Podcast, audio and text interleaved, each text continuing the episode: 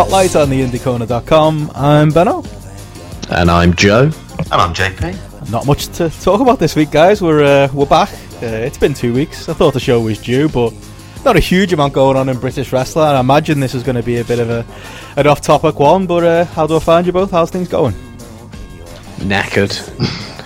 Just need to get to Christmas. I'm so tired, drained. I was thinking of the people doing the Christmas shopping, like you today, Joe. Thinking, you know, we need to, we need to put a podcast out there, get the people going, get you fired fired up, get some EastEnders references going. We've got to uh, we've got to do something, Joe, to uh, to, to lead into the uh, the big Christmas season. Well, I was walking around um, a few shops earlier, and I was li- had various podcasts on, and I was thinking to myself, yeah, we need to supply those who are out doing their Christmas shopping with some good British wrestling podcast goods. So, what better than to be hearing my voice as you're perusing the aisle in H and M or New Look or various other. Marks and Spencers. Well, yeah, M&S as well. Next, any other stores you care to add? Loads, but we'd be here all day. Yeah. What's your favourite store? Uh, oh, that's a good one. I one. was trying to think of C and A man, you are. I'm not going to think of that. That's, that's near me. There's an Asda Living that's bloody useful. Put it that way. I've got loads. I've got like a Wilko's on my doorstep. so, sorry, I think that's a good thing, and I'm going to stick with that. Well, you're a Wilko's, Poundland, Poundworld, B and M bargains sort of Bargains. bloke, aren't Yeah, you? B&M Bargains Yeah. a good shop. Ho- ho- home Bargains, do you have that near you? We uh, in Liverpool for some reason we call it Home and Bargain. I think it's ne- I don't think it's ever been called that, but that's just the thing we do. As well as the Asda Yeah. and the Argos. Oh, The, la- the last time I ever visited Kwik Save was um, when I was in Liverpool for Ring of Honor in 2006. Actually, it's the last Kwik Save I ever saw. really? I didn't Yeah. even think they had them that late in the alternative Somerfields. oh yeah, yeah. God, Somerfields. It's just like I've forgotten all about that. Is that do they still exist? Hot Fuzz, Yeah, yeah, it's the cool. featured supermarket in there, isn't it? Important God, stuff. that's Where, where'd you get your Is it- weekly shop from then, JP? What's your uh, what's your choice? I'm a Tesco man Oh, myself. I'm, I'm, I'm tight-fisted, so it's it's Aldi. Fair. Uh, but I like Iceland. Also, Iceland's a good shop for that, for, from a budget point of view. Good, good frozen stuff. I'm not vegan, but I eat a lot of vegan food. It's good for that.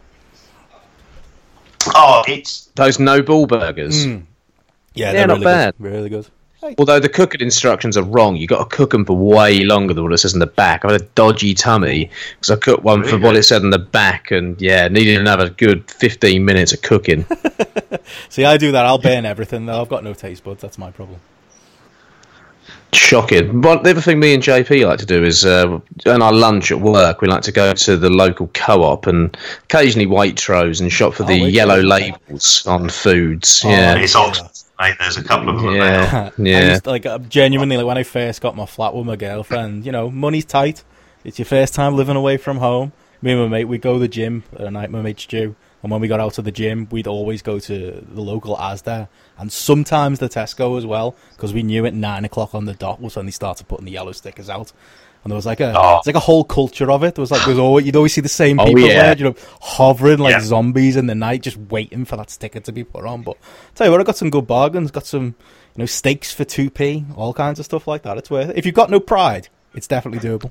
Mate, I got an inn in the Sainsbury's near me. 7 p.m. You got to be there, hmm. and there are two nights a week when I'm often coming home at 7 p.m.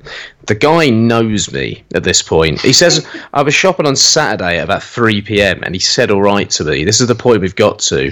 So, JP has seen some of the 20p bargains I've got oh, before. Oh yeah, you bought me lunch for the next day. I did, yeah, yeah. Pizza Express pizzas that are like six quid, twenty p. Nice. have got all sorts of meat products for twenty p. Today I popped in there actually, um, and I got two tuna fish cakes for twenty p. Couldn't complain. If, for anyone listening, if, if you are quite tight-fisted, Christmas Eve is just like yellow sticker fever. So if you're willing to stick it out to about like two, three in the afternoon, they just start getting rid of it because it's closed for one day. I That's used- ridiculous. I used to do the yellow stickers in Sainsbury's. When I worked at Sainsbury's, Hmm. and uh, I did them on Christmas Eve once. Some of the bar, like people love me. Yeah. I was like man of the people. You I was just like, putting two p on like anything, just like just just to make people happy. My nan, got, my nan got some eight pound cherries, five p. Wow. She was over the moon. Gave my auntie a joint of lamb for about ten p, reduced from about seven quid or something. I was yeah, but and then lots of randomers were getting all sorts of different things off me as well. Like I've had quite the queue around me. I was quite popular for once. You know, it's the first time in my life I'd felt validated like that. So I thought, well, if this is the way in, I'll carry on. See, that's better than anything you could possibly. I bet you could have got your nan for Christmas. Just you know, s- some cheap fruit, like yellow sticker fruit. That's what you want. she was very happy. Saved her, a, you know, tin cherries, which is probably what she was usually eating, I imagine. She had fancy cherries that Christmas. well, she probably had no cherries during the war when she was having to go, live on rations and be evacuated and all that. So you know, We'll be back there soon, so- mate. I've got two weeks or anything to go for. So- uh, sorry, what am I? Let's let's get on with it. Rationing and what? No, what they bloody. This is the show this week. I mean, Super podcast, isn't it? yeah. it Was a big supermarket sweep fair in the day as Oh, it was a well. good Oh, show. Oh, you used to, that was what you used to get up to as a student when the, the cleaners were there. You just go downstairs when the cleaners were in your halls. Watch Supermarket Sweep. With the cleaners, Not with the cleaners, they were cleaning my room at the time. It was with a bloke called Russell. you had cleaners clean your room. It, look, it wasn't He's like. trying to sound all working class, isn't he? And then, then he comes out with that. No! I just went to Brunel, honestly. It wasn't like anything fancy. Was Pete Doherty's room getting the same treatment? He wasn't there, it was his sister. Oh yeah, that was it. Sorry. He did. R.I.P. and peace, Dale Winton. Uh, speaking of death, I Yeah. suppose on topic, Dan, So- Dynamite Kid died. That's a thing. Thoughts? Yeah. um, I don't know if this is probably not, not the nicest thing to say, but it's it's effectively six words. Hell of a wrestler, polite version. Horrible person. Yeah, That's basic. and that's fair. Is it? As, Hell of a wrestler, horrible person. as long as you're willing to give it that balance, I think. Because I just think there's so many people who just want to be just just pure. It's like the Benoit stuff, isn't it? Like there's still people, mm-hmm. there's still Benoit truthers out there who want him in the Hall of Fame who just want to purely talk about the wrestling. And I kind of get it, but I don't think you can really ignore when the man's literally written a book about all the hell horrible things that he did. Ignore that side as well. As long as there's balance, I don't agree with the throw everything out he ever did, pretend he had no influence on the business because he definitely mm. did. But I think yeah, you've got to have that balance of yeah, he was a pretty shitty human being despite the fact he was a great wrestler. It might have been that autobiography, Pure Dynamite. I'm trying to think, was that really the first of the the boom Hmm. of wrestler autobiographies? Foley's, I think, was just before. Was Foley's wasn't it? just before? Yeah, yeah. Okay. I think it was about a year before, and then, So it, those- then it was his. Those were the first two, and Dynamite. I mean, Pure Dynamite is a hell of a read, and you know you can't help but be involved. But Jesus Christ, mm. there's some some stories in there, Yeah. and and and it is. And it's also a case of. It's interesting how influential he's been on the business in terms of his style. When you consider what that style has kind of led to, that it should be as influential as it is. Mm. I can understand like adaptation to it, but think there was a lot more imitation of it than perhaps anyone kind of adapting and saying, actually, look at him, he's really struggling with his back here. How do you work around it? Um, I think if anything now, like what you're seeing is the people who are imitating the people who were imitating him. I can't remember. I saw, saw someone. Yeah. So wrote a, read an article about. that. I can't remember who wrote it, but like going into detail on that. That like yeah, it's the people copying Benoit who was copying him. It's the people copying you know those kind of mid guys who are. His influence is still there, but it's just not as obvious as it. No, it's hybridized. There's other styles that have grown into obviously that style as well. It's it's developed, if anything. Mm. Like his style, even though he was doing quite interesting stuff, was still quite minimalist because mm. that was kind of general style in many ways back then. Anyway, hmm. like I've watched the Tiger Mask match, the Fujinami matches as well. You know, I've seen a lot of him, and he's a really interesting wrestler to watch, especially when you want to watch the development of that junior style and stuff as well. And I think the likes of Benoit just took it to that extra level and developed it even further. And then we've seen further development of it with, say, sort of like an Ospreay to a certain extent. You could even argue, hmm. especially when you look at how well-rounded an Ospreay is now. But uh, Dynamite Kid, I'm surprised he didn't die years ago. To be honest with you, he looked in a terrible state last time I ever saw any video footage of him, which was that Yeah. terrible documentary that Oh. someone tried to produce a few years ago. like the ago. one where they, they, they go out there to interview him, and it's just he's not he's not answering questions. He's not really interested in it. It runs contrary to what on the, the I listened to the post podcast you did, and when Martin Bushby in, interviewed Finn Martin, talking about how much he kind of enjoyed being interviewed. Mm. And it's interesting because on that documentary, he's, he just hates it, hates every aspect of it. Most of it's Davey Richards in a ring talking about Dynamite Kid. It's amazing as well, though, because like I always found his life completely fascinating. Because he went from being this superstar in Japan, superstar in Canada, superstar in WWE, being flown around by Vince McMahon, and I listened to Jacques Rougeau talking about how they were flown to a suite to sort out their differences by Vince McMahon, and mm. well, the, and then you think he moved back here, he left everything behind, and he ended up living on like a really quite grim-looking council estate, mm. but like the kind of place I kind of lived as a youngster, let's just say. Hmm. And to think of the dynamite kid living there after what had just seems ju- Hmm. always threw me off. And you know, you see like the kind of life he had back in Manchester and all that he left behind. It was almost like he sort of said, "Well, I don't deserve this." It was like he knew he was a shit person, hmm. and he almost hmm. thought to himself, "Well, I deserve." I don't know. Maybe the psychology of the man's makeup. He felt that he deserved less than what he had, possibly. I remember like But then the- from like Sorry. being being in Wigan a lot in like the mid two thousands when I was training with GPW. Like the odd person would say, "Oh yeah, I saw him around in Wigan Town Centre, or I saw him around in Leigh," because that's apparently literally where he lived. He never turned up to any of their shows, as far as I know. Um, but yeah, it's just kind of weird. Like he just he disappeared, and then.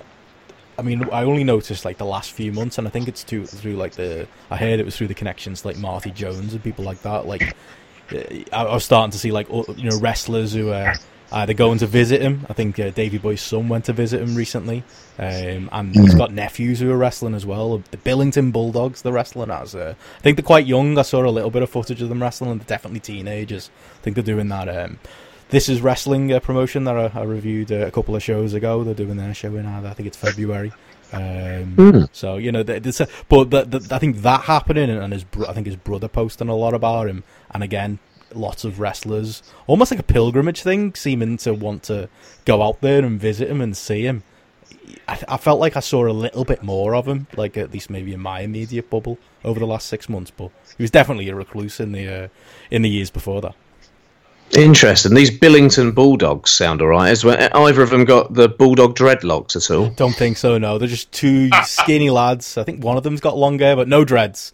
Uh, they come out with the flags and the proper bulldog tights though as well, and yeah, they look. I, I watched the, the bit of footage I watched. Very, very dynamite influence, like you say, the the you know the snap suplex, the the kind of the hard, not so much the the crazy moves, but the way they're hitting the moves. You can tell that they're trying to Right. trying to honor um, their uncle. So that's an interesting little tidbit that might come out of this. if They Sounds quite start cool. getting booked around. that real, that real sort of intensity and um, kind of vi- like almost violence that Hmm. Dynamite brings. Sort of real sort of edge. Yeah, there's like a gruff gruffness in the execution, isn't there? Well, it's if like the? Tiger Mask plays are very sort of rough around the edges when you Yeah, when you which watch is them. part of the joy of them. Yeah. uh, as part it keeps it looking realistic as well. It's- Gonna say with the bulldog uh, dreadlocks. Do you know I found out I was a massive bulldog fan recently? He had the bulldog dreadlocks as a youngster in tribute. No, go on. Raoul Moat. yep.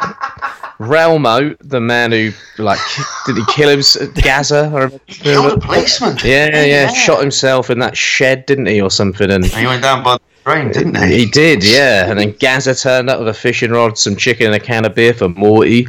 He Um, offered to, didn't he? He rang in the tours. I I think he went down. I think he went down there. But um, yeah, he was a come from? massive British Bulldog fan. What? I heard about it the other day. I was like, oh, that's an interesting story. See, if you But, want to come yeah. full circle, Wigan wrestler the Juggernaut played Raoul Moat in a TV show, so I don't know if there's a connection like that when they did one of those remakes. What? What shows this? Oh, I don't I know. do need. One of those bullshit things on ITV or Channel Four or something. But that's what I mean. I, I, I, there's some six degrees of separation there to go from Paul Gascoigne to Raoul Moat to the British Bulldog to the Juggernaut. I don't know how that works. And to the Dynamite Kid, it's uh, quite flawed uh, men there ultimately, eh? Probably with a lot of kind of mental health issues that went undiagnosed over the years as well. So probably good we live in 2018. There's a lot more awareness about that right now. Let's just say. That's it. Uh, but yeah, Davey Boy's the one though, isn't he? Because I think you could tell that always drove, obviously from reading the book, hates Davey Boy Smith. But like, you speak to anybody on the street and talk about the British Bulldogs, they know Davey Boy Smith, I think I don't think a lot of people even know there was a second one. I, I saw, um, I think Andy Boy Simmonz summed it up, didn't he? He said when he was a kid, he thought the British Bulldogs were the uh, Dynamite Kid and the British Bulldog. That was the, that was their two names, the British Bulldogs. That's kind of like, unfortunately, to like the the wider populace, he kind of got lost to history, didn't he? And uh, apart from those tribute shows where he, where he go as the real British Bulldog. Yeah, that's that's the thing, isn't it? I mean, he, he's completely overshadowed by somebody whose talent he had no, he had, he had nothing but an absolute loathing of and a low opinion of. Mm. So it's, it's kind of fascinating that he's gone.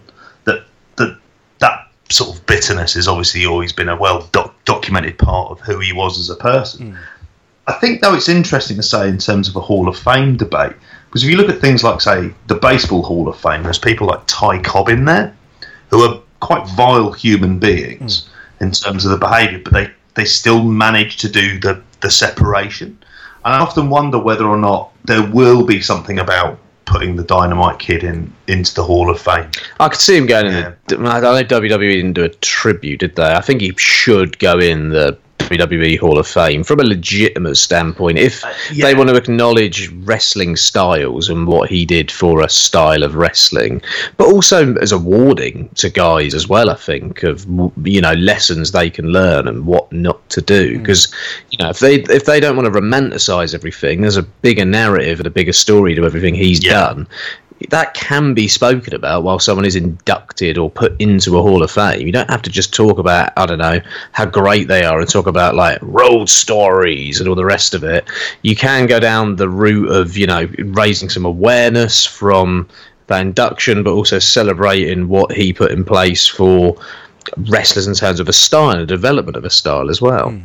Yeah, I think that's fair. Yeah, that very fair-minded. That Joe wasn't expecting that. Um, but I'm that sort of bloke. a reasonable take. Yeah, that's it. I think that's we kind of man. maybe that comes from you uh, getting away from Twitter because it's kind of the Twitter generation thing, isn't it? Where you're one or you're the other. Or I remember seeing a famous tweet by someone who will remain nameless that Sabu was cancelled after he said something racist on Twitter, and I was thinking, mm, I think Sabu said lots lots worse than that in his life.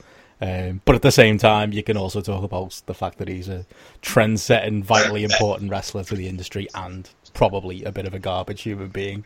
Uh, I think that's a that's a fair conversation to have, as long as you're willing to look at both sides of that coin. To go back to my usual sort of persona and all the rest of Gorgeous. it, one last thing I'll say is Gary Mason's shout of "We can't forget the influence he had on such great men or such sort, such men like um, Trevor Morgan from East." was pretty apt as well, I've got to say. Uh, Good work from regular listener Gary Mason's part. I'm not editing that, promise. Um, before we get in more trouble, I suppose we should talk a, a little bit of wrestling. I think a lot of what mm. we're going to talk about the first hour is probably going to be off-topic stuff. There's again one progress show that managed to get on VOD, not another one. We'll go into that. Uh, mm. I got to uh. see Fighting Spirit wrestling live as well, but outside of all the Brit Wres stuff, what have you guys been watching? Have you been uh, there's been New Japan's had a, had a bit of a turn for the books. I know we we kind of said a few weeks ago we're getting closer to January fourth, so things are looking up. Um, this is when uh, after Tag League dies, my interest peaks every year. Um, I'm well up for. I'll put you on the spot doing a Wrestle Kingdom podcast now. I don't know about you guys. Well, it's my birthday that day, so day after. I think I'm in London all day for that, for that weekend, actually. Oh. So, uh, JP, want to do in the podcast? Oh, I'm up for it. I'm around. I'm, I'm, around on the Monday. I suppose we could do one afterwards. I'd have to just, you know, yeah. sacrifice. Let, let, us discuss it later. well,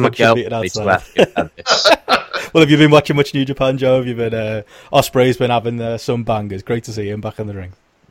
Oh, mate, that tag match from the weekend, the Golden Lovers against Tanahashi and Ospreay match is one of my favourite matches of the year. That's the best tag match I've seen this year, hands down. I think it was incredible. I was flipping my shit for it yesterday morning. It was a lovely way to wake up after a good 10 hour kip. Uh, well deserved on a weekend. It was brilliant.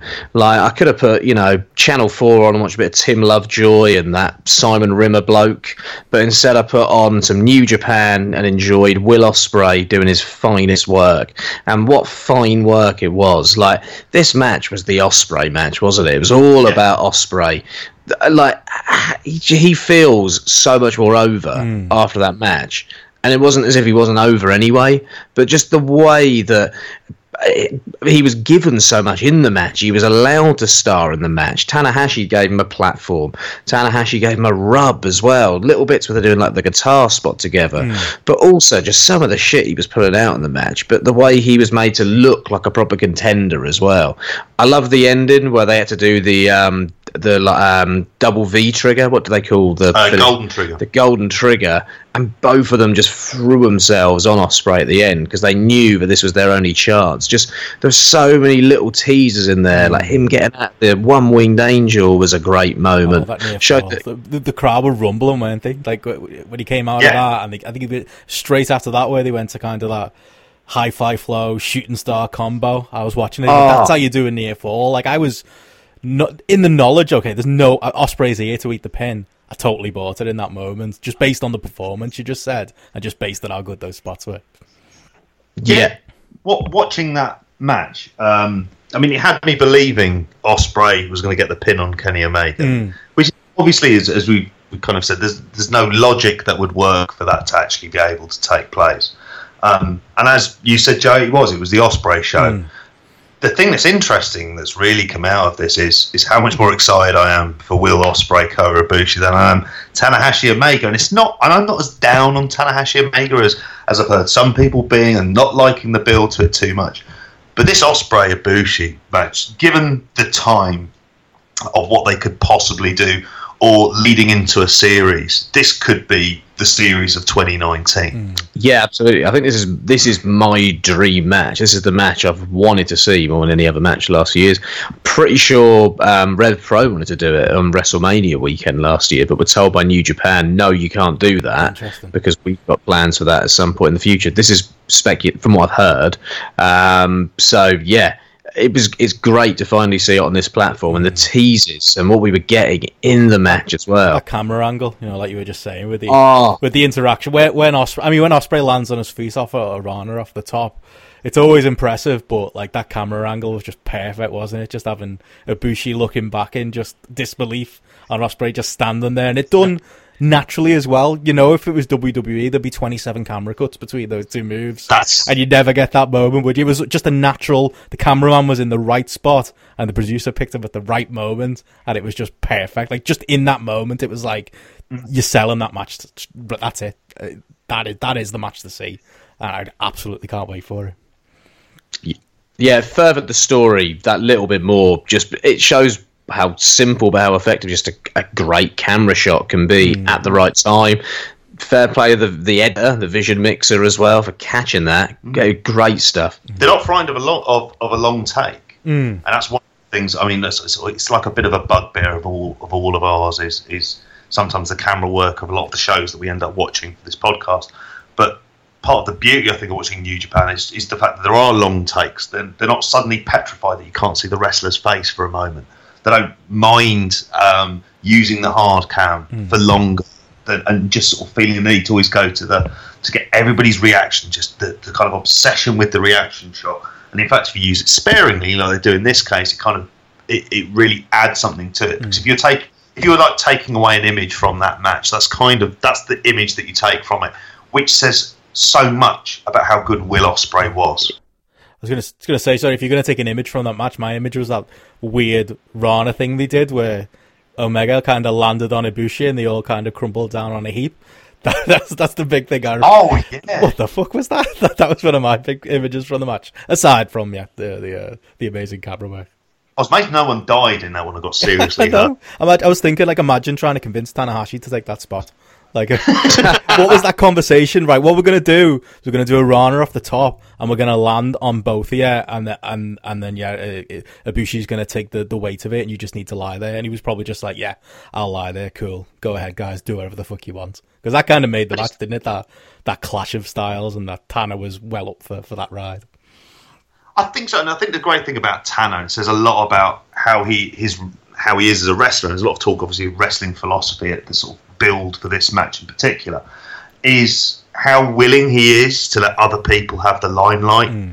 He knows what his star power is. He knows what he can do, and also at the same time, he knows the things that he can't do or that he shouldn't be doing. And there's an element of he, he's happy to kind of take that back step that the, that the ego isn't there somehow demands that. Hang on a minute, I'm in the main event. Yeah. I should be a big focus yeah. of this match. Yeah, it was. It to me, it's like having Tanahashi's in the Zidane role. And yes. you've got Ronaldo and Messi in there, and then you've got Mbappe in there as Ospreay. It's just like a, a wonderful mix you can get in mm. wrestling wrestling yeah. is a construct and is a work. Mm-hmm. And how often can we get this in real sport? Let's just say it's part of the sort of beauty of it and part of why I love it in a way. I think the Ospreay narrative going into 2019 is one that is going to be, you know, really engaging throughout the year, if anything. Yep. Little seeds that are being planted, you just know are going to be followed up on at some point. There's a reason for all of this, and there's a reason for all of this happening now. They they wanted to get to that match. His injury hasn't got in the way of it. They've got to it in a different way to what they originally planned, mm. but they've got something there. Yeah, something that, I, isn't it, that they made sure they got there no matter what. Yeah. Yeah. I so hope he's doing G1 next year. Oh, like the, the excitement I feel for him in G1 is mate. He got a four like, star match out of Taichi. If that doesn't tell you, he should be in the G1. Yeah. I mean, and he's put yeah. the weight on as well. He's got to be going in the G1. Oh, he has to be. I mean, he'll be a hell of a draw uh, if they even those blocks out this time. Like for the love of God, if they can manage to even it out and try and possibly find a way of culling a Tongan I'd be up for that. uh, Just in general, or you know, in wrestling terms, or well, not in general. I'm not a monster, but at, at, the same time, I don't want to see Tama Tonga again. He called me on Twitter, so it's fair revenge. Oh, he's he's fucking twazzock, that bloke. Um, but sorry, really lost me. Just sorry, on that point, but, on that point that I mentioned but, Ospreay Taichi. Then yeah. did you both see that one as well? Because that was another example of yes. just how good I mean, we all knew how good Ospreay is, but fuck me, that was like for a first match back. That thing was incredible. Like for anyone, I mean, I, am beating a tired point into the ground, but I've heard a million people say it. But yeah, if anyone says Ospreay can't sell, watch that match. Well, the, a lot of the time, the people who say that don't watch matches; they watch gifs, mm. and they just assume that that's what Will Ospreay is. Mm. And it, it, he can sell. Mm. He's been able to sell for quite some time now I mean, he is one of the best five wrestlers in the world. I watched that and, match and I think he's re- like I'm watching it thinking, is he really still hurt? Like I get drawn into it. Like I don't, I'm not sure where yeah. the work begins and ends. I'm thinking, oh, maybe his ribs are still bothering him. I think he's the best in the world. Yeah, I, I'll say that confidently. Like those that rival him uh, are as good at him, as him at constructing a match, telling a story, laying out a match. But in terms of being able to do that in multiple different styles, mm. they they aren't the same at the same level that he is at. He can do everything. What can't he do? Mm. He like if he had, if he had to have a strike oriented match, I'm, I reckon he could pull it off because his strike game has improved considerably this year as well. It's it's a funny thing we say about like how good a match he had with Taichi because we saw the match that he had with Taichi oh, um, in Altrincham. Yeah, in Altrincham. Oh yeah, of course, yeah, yeah. Bloody horrendous. I, I, remember, I remember not hating it as much as you guys, but I might have been a bit drunk at that point. Mate, worst Ospreay match I've ever seen there. Wow. Oh, wasn't happy. I don't know why. We'd all had a drink, but um, I hadn't. I was driving. Yeah, that's true. But uh, yeah, so but and then he turns it around with this match, which I thought was the best match on the show. Mm. I part of that might have been that the Goto Ibushi match afterwards, because Ospreay had won, you knew the direction they were going in. They weren't going to do chaos versus chaos. It would have been just a bizarre fit. So they kind of made that a formality, which kind of took me out of the match somewhat. But um, yeah, Ospreay finishing off the year is an absolute storm. I mean, look, you've got the Ibushi match to look forward to, then you've got the PAC match to look forward to. in the the potential for what he could be doing. I wouldn't be surprised. It's not really spoken about as much, but if he's going to work American territories, is AEW going to start having a look? If that starts to become a thing, is there any limitations on that? If there are guys going to be working New Japan as well, because if you're looking to start off a hot wrestling product, like here's yeah. here's a guy that might be able to use if he's not contracted. You know, only he doesn't have to be there all the time, mm. but yeah, I think a uh, all elite wrestling will yeah. definitely make a play for him. You'd think Ring of Honor should be making another play for him as well, but uh, to be honest, from a selfish point of view, I just hope he does New Japan and Rev Pro for the next year. He looks like he's on quite a few Rev Pro shows going forward as well, and if he uh, maybe doesn't overdo it, doesn't overstretch himself, I don't know when his contract's up in New Japan if he can negotiate himself a nice little boost. I think it was a two I want to say there was a two-year deal okay. signed okay. this year. Yeah, okay, but yeah, there's an absolute certainty. But I remember hearing something about but, that. But it'd be nice if he's got a bump in salaries, so he doesn't have to work quite so many yeah. dates when he's in the UK as well to you know make ends meet. And if he's just going between the two companies and doing occasional shots of all elite, whatever happens when they start, I think that would be the perfect schedule yeah. for him. Definitely, yeah. It's going to be. It feels like it's going to be the year of Ospreay, and yeah, if you I, I was worried we weren't even going to see him on the card, but now that he's on that Wrestle Kingdom card, as you both said, like that January is Ospreay's to have, and he's in the But allegedly it's the opener of that match, but it's by far the yeah. of that card, which looks like a stack card. It's the match I'm most looking forward to, and if they keep Ospreay in the heavyweight division, I'm probably going to be saying that all year. Yeah, happy birthday to me, eh? yeah. I mean, even if you look at the talent that's involved in the gauntlet match on the pre on the pre match, no no Rumble this year. Yeah, that's a shame, isn't it? No Rumble. Yeah, if we do do a podcast, JP, I was looking forward to that. Probably turning to you for some of the older names, but Christ, yeah, that's the. Oh, Matthew. I'm actually yeah. not even sure I'm off work yet this year. I, I, might just have the morning off again, which I did last year. But that was a highlight of my year, getting up at what six in the morning and sleepily watching the Rumble, trying to figure out what the fuck's going on, just as the commentators are trying to figure out what the fuck's going on. Yeah, was it Juicy Gambino they had in last year? I can't remember the guy who won it. He was the guy who had. Uh, he, he, was a. I want to say he was an MMA fighter as well, mm. who'd come back from cancer, who won the Rumble last year. I was going to say Sakuraba, but no. obviously not him. No, no, no. It was just yeah. It was it was an odd one. I mean, it, the issue with this Gauntlet match is those titles are they're a wonderful Korakuen Hall sort of headliner of a of a title, isn't it? Hmm. That the six person belts. But you look at some of the, the talent involved. You got a team that's Goto, Beretta, uh, sorry, Goto, Beretta, and Chuckie T. Then you got Suzuki and and uh, Killer Elite Squad, Taguchi Makabe Yano, which just there for giggles. Uh, Elgin, Jeff Cobb, and David Finlay and then um, Marty Scurll, Hangman Page, and Yujiro. I mean, within that, you've got a good what eight other guys. Man, the fact Suzuki, Goto, Suzuki. Marty are on the card, like. So think about how good Goto is at every Wrestle Kingdom. I know Benno, you've said as well that he doesn't do it for you, but does he? When it hits Wrestle Wrestle Kingdom, he always generally has. Yeah, he was really a good match, match on the show. Yeah.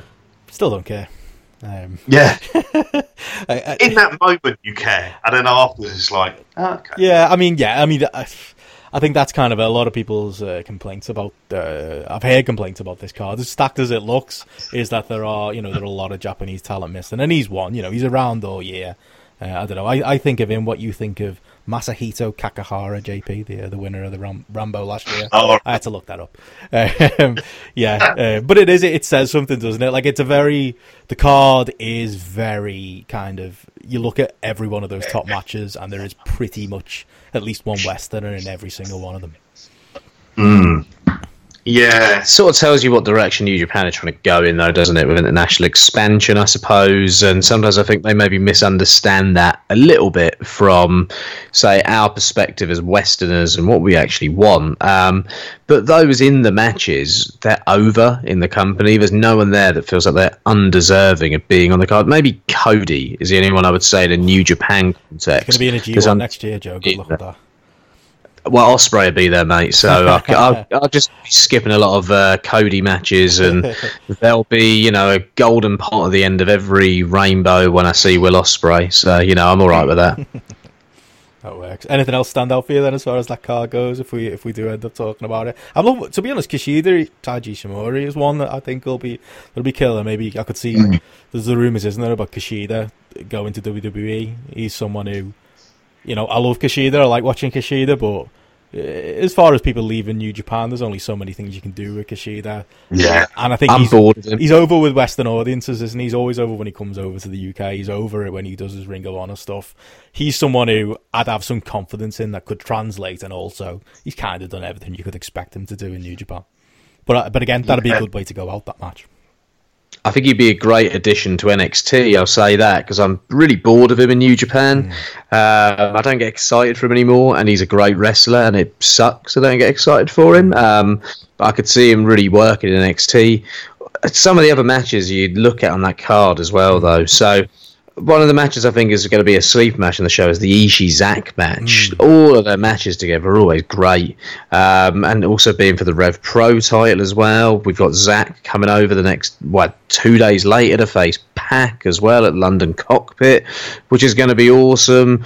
But for, uh, Zack Ishii, seeing you know that match on that stage is going to be great in itself. I'm really glad that both guys have managed to get themselves a singles match on that card. Mm. And yeah, their history when it comes to those two facing each other in singles matches is in their favour, if anything. Mm. Um, just looking up and down the card as well. I forget Jericho's on the card oh. again. Like He's, he's always been treated in New Japan. He's been doing some killer like that stuff where he kind of r- runs in on the, the press conference and just how like he, he can do like a he looks like a I don't know. He looks like he's dressed in drag half of the time, like with his weird eye makeup yeah. stuff. And he's got a like the look isn't isn't perfect for me for for what he's trying to pull off. He does look very middle aged man going through a midlife crisis. But when he starts throwing those punches, there's no one who makes me believe more than Jericho in those situations. They feel like real fights. Uh, he's great at building up these matches. Again, I can see people saying cumulatively there's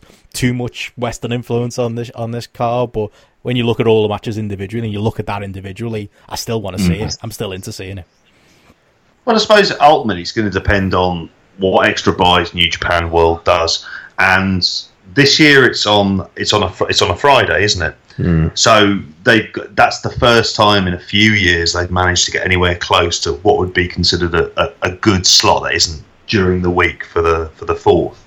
So because of that, uh, it, depends if there's if they manage to do somewhere close to sort of a legitimate 40, 45,000 paid, and if they can add on sort of 20,000 new subscribers, let's say for argument's sake, mm. then it will have been worth it. Mm. It, it would have been made worthwhile, and, and, I, and I wonder, depending on what they do with the um, the LA dojo, because obviously they've got they're going over to the states at the same time as running the new beginning tour in January, and that's that's a really interesting play. And they're going to use a lot of the LA Dojo guys who I don't know if either of you have seen it, but there was like a a five part series on the LA Dojo with Shibata, mm. and it's, it's interesting stuff apart from the voiceover, which is complete cack because it sounds like a child at times. It's just weird, but it follows the LA Dojo guys and shows their match, and they have a kind of real Young Lions match. Ah, Young Lions. There we go. There's there's the JP hook.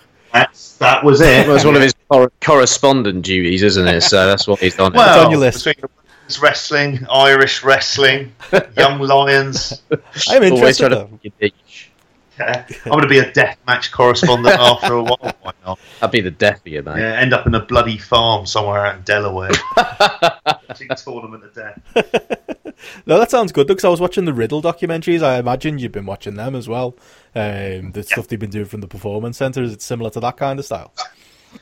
It it is. Um, it's very much Shibata focused, and apart from like, there's an episode where it actually talks about the four the four guys who were there, mm. none of whom I'd heard of before. Mm. But it does have it does have similarities with it. Mm. It kind of you get the impression that even if they get three out of there, they're going to get three quality wrestlers out of there. Hmm. Um, it was it, it's it's an interesting process, and it'll be interesting to see how those cards are lined up and whether or not they use a lot more American stars on them because obviously they're running smaller venues as well. So that's it's Aren't they running like centre stage and no, they're running somewhere out in Charlotte. Which the day Oh, okay. after running LA, it's the Super Bowl's on the Sunday. So Ah, Friday right. they're in PWG's Um, venue, isn't it? The new PWG. Yeah, Globe WGs, Theatre, yeah. Globe Theatre, and then they're running the Saturday in Charlotte, and that's something like a two and a half thousand arena.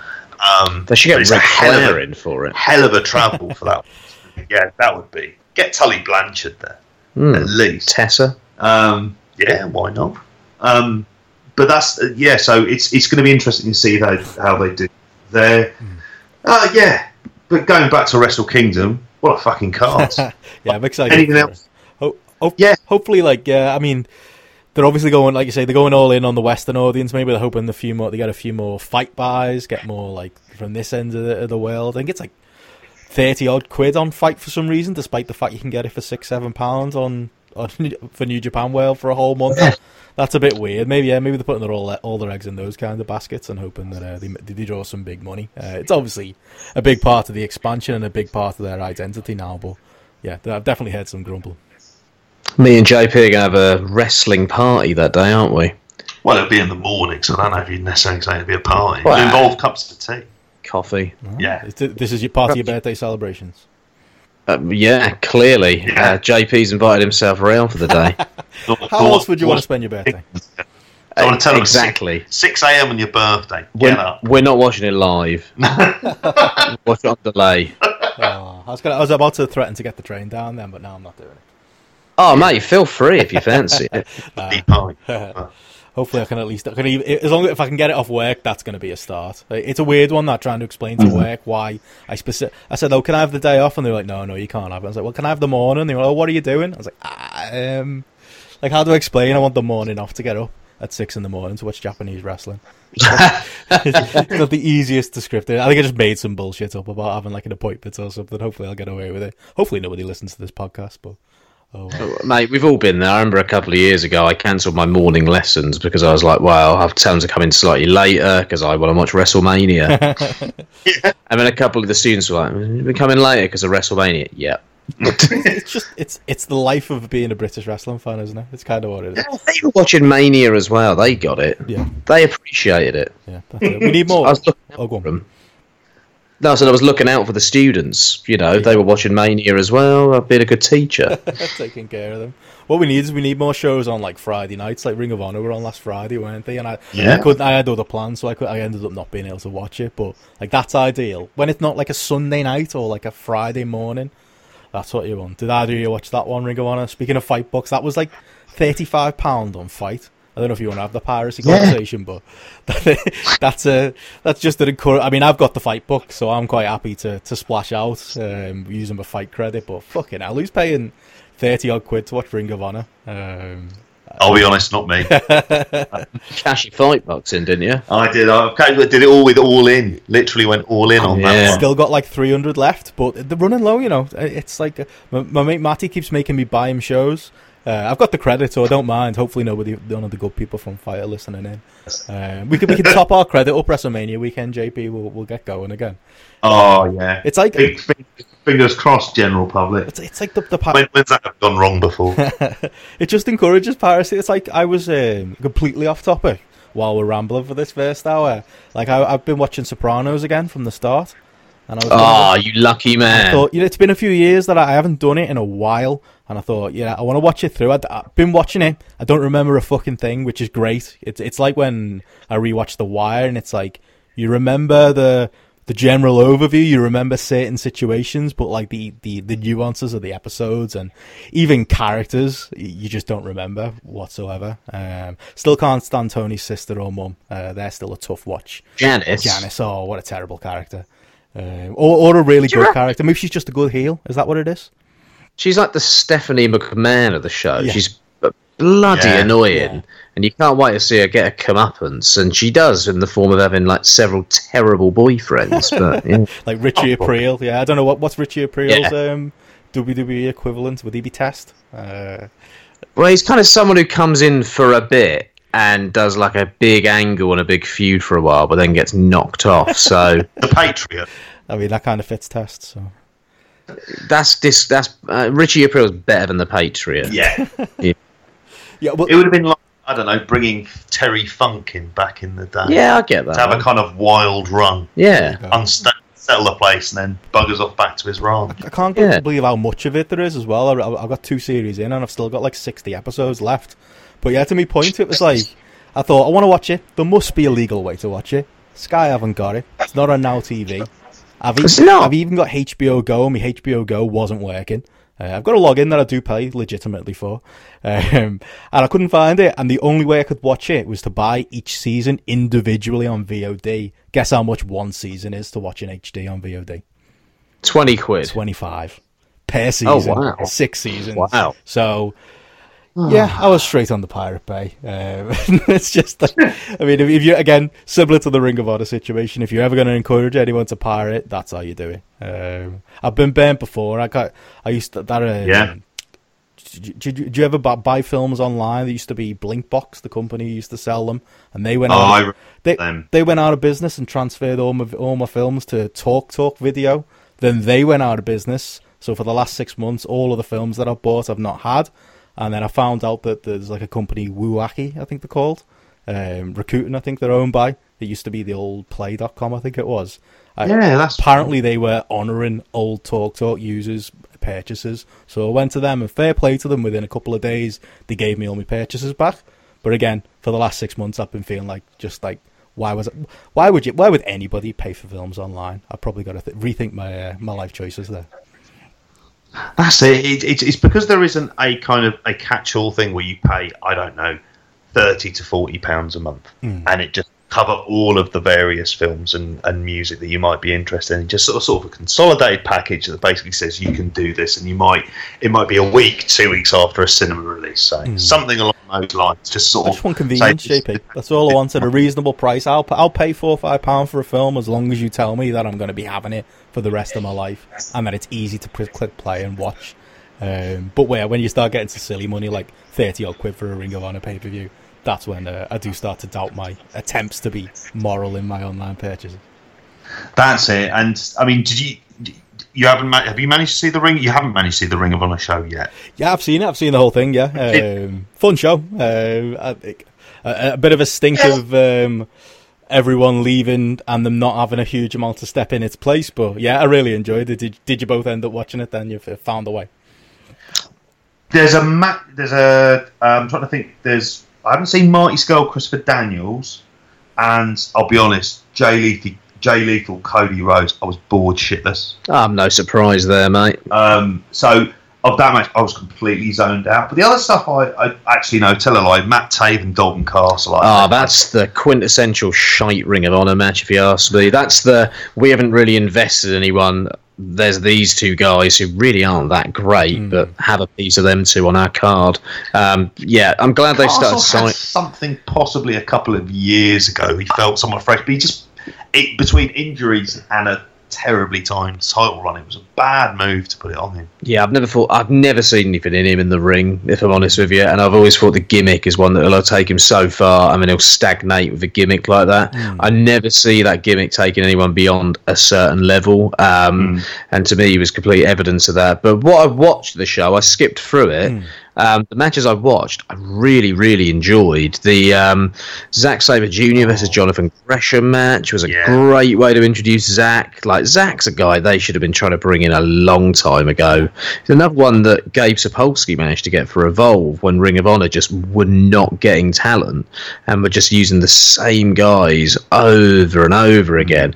And it's great to see Zach here. It's long overdue, and I love the style they use in this match. Um, like aggressive, technical, wasn't it? It was like it was technical Yeah. wrestling, but not like just your hold my hold stuff like you'd see on the indies in the early 2000s. It was like a, a real struggle and a real fight, wasn't it? I absolutely love. I thought I genuinely thought that was the best match on the show. Really, because for me, I love love the ending of Zach Gresham as well. Like, I loved how uh, Gresham went for that kind of like bridging pin Oh, Zach yeah. does. Yeah. Just like you're not beating me in my own game, Yeah. pal, and just put him down straight away. But for me, the best match on this show was the Jeff Cobb against Adam Page match. great. Like. Oh man, I was going mad for that. Like this was the best Jeff Cobb match I think I've ever seen, Mm-hmm. and I think it was possibly the best Adam Page match. The Okada match at G1 I love, but I thought these guys were on fire. Like their styles meshed so well, and when you get a hot Hammerstein ballroom reacting in the way they were, oh, there's nothing better. The atmosphere was amazing during this. Like Page, I think has got to be one of the most improved guys of 2018. Like hmm. going into 2019, I think he's got a big year ahead of him. Um, The upside is crazily high with him. I think his style is weirdly unique as well because Yeah. he's someone who has a lot of high flying, but his high flying feels it doesn't feel like normal high flying. It's not like Yeah. clean high flying like a PAC.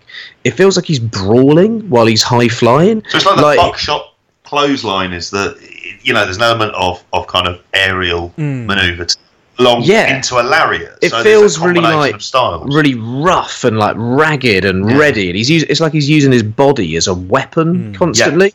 Like the way he does those like dives off the ropes to the outside, it doesn't feel like some clean, nice maneuver. It's like a fuck you almost the way he hmm. does it and the aggression he does it with. Like there's something he's got that I've not seen a lot of guys ha- have with their offense, the way they use in their offense. So for me, that was that was match of the night. I got to say. We've had that, like the conversation before, haven't we, about Page? Whereas like I'm not as big a fan of the the shooting star to the outside thing as you are. Like to the point of like how aggressive that buckshot lariat is and how well how well timed it was in this match.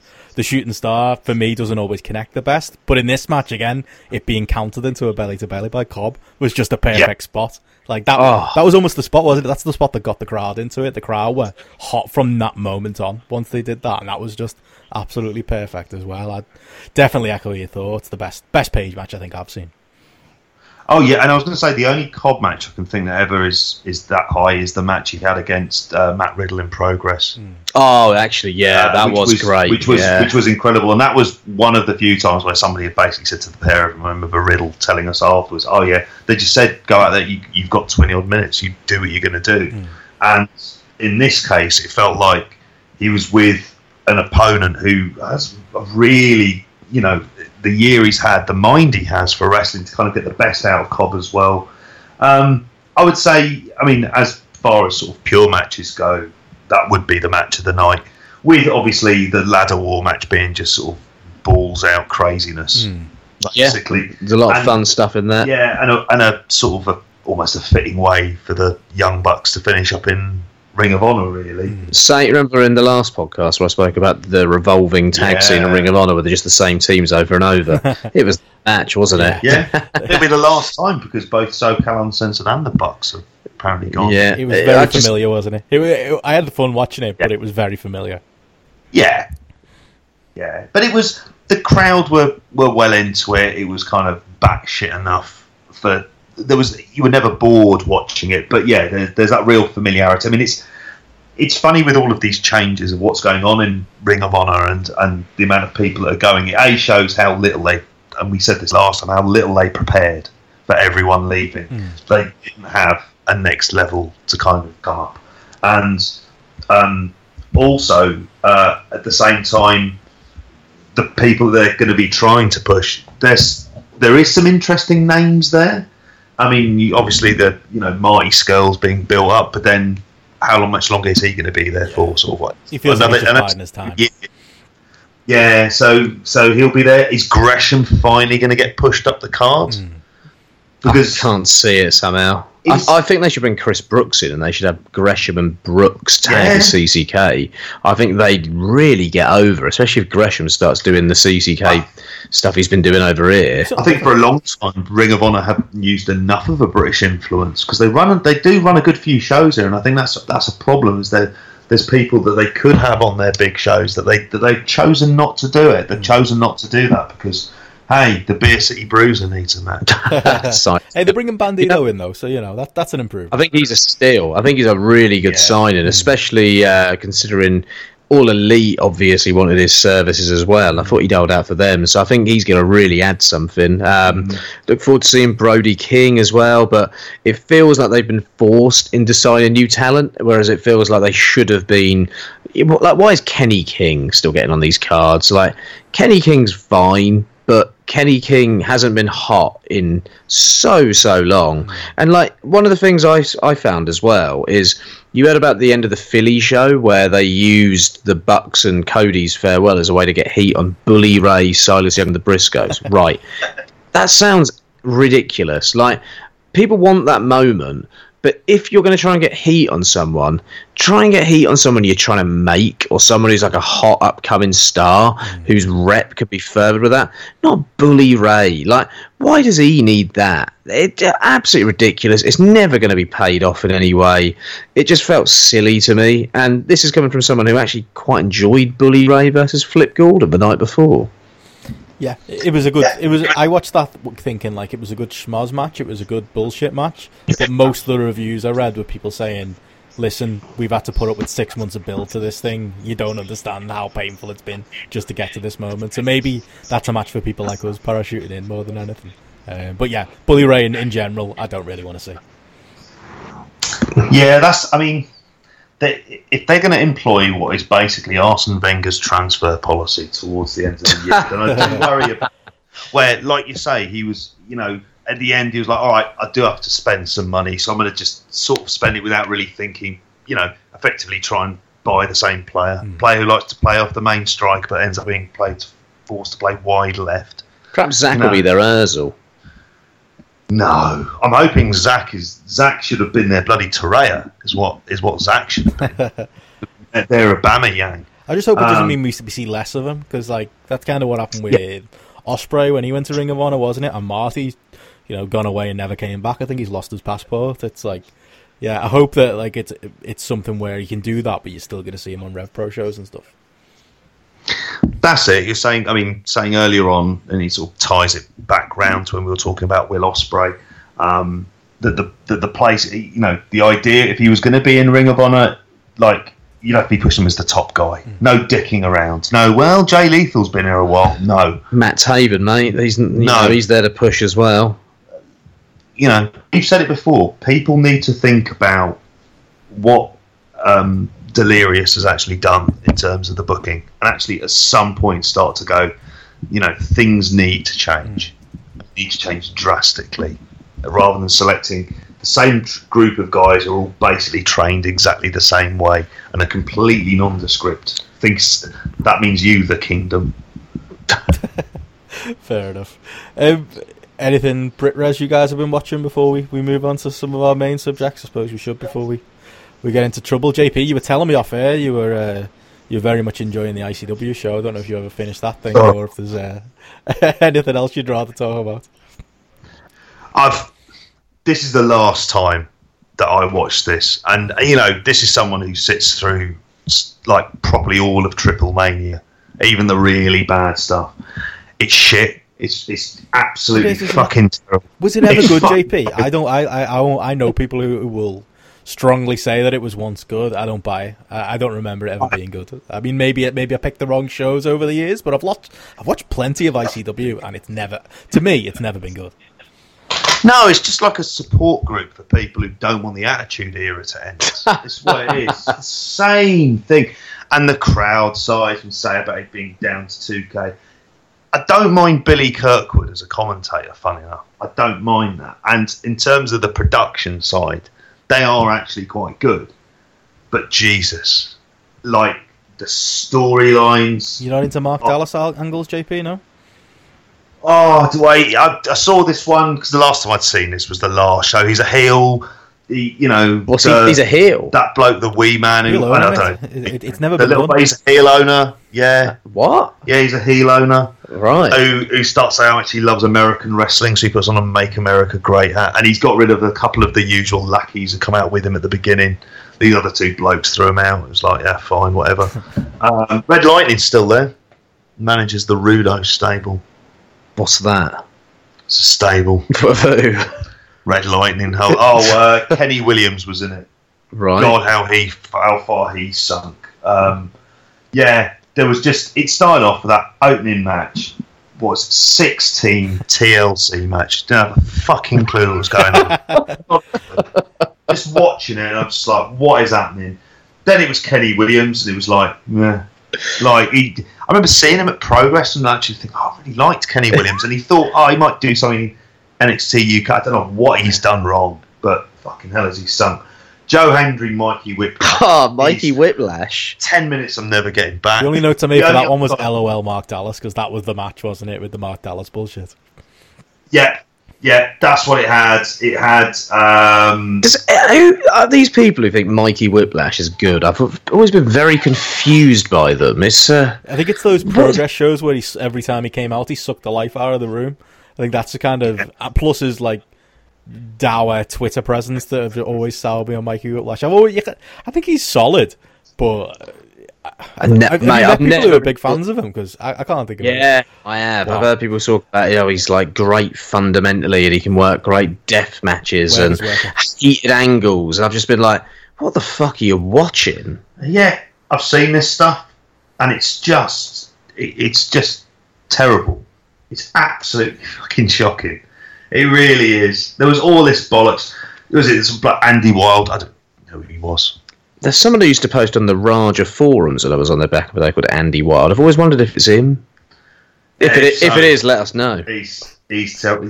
the, there was the coffee match, which honestly, it's got the the ironic thing is for a match with a lot of coffee in it is I felt like falling asleep. Zero gravity match that mate. It was for the zero gravity title apparently. I think Oh, Coffey versus Coffey. But it's fine. Oh. though, mate. They, had- they, had the, they had the blood feud, but the mates on WWE UK and the mates again now, so it's all good. Yeah. It's fine. And it's going to be better when you see Joe Coffey headline the first takeover UK, Oh, mate. for fuck's sake! But as long as he's wearing that suit and delivering a really slow promo, then I'm sure it'll be amazing. Oh, for fuck's sake! Jesus. Back slapping in Gorilla. Hey, the six man was good though, JP. The uh, British Strong Style six man. Did you not like that?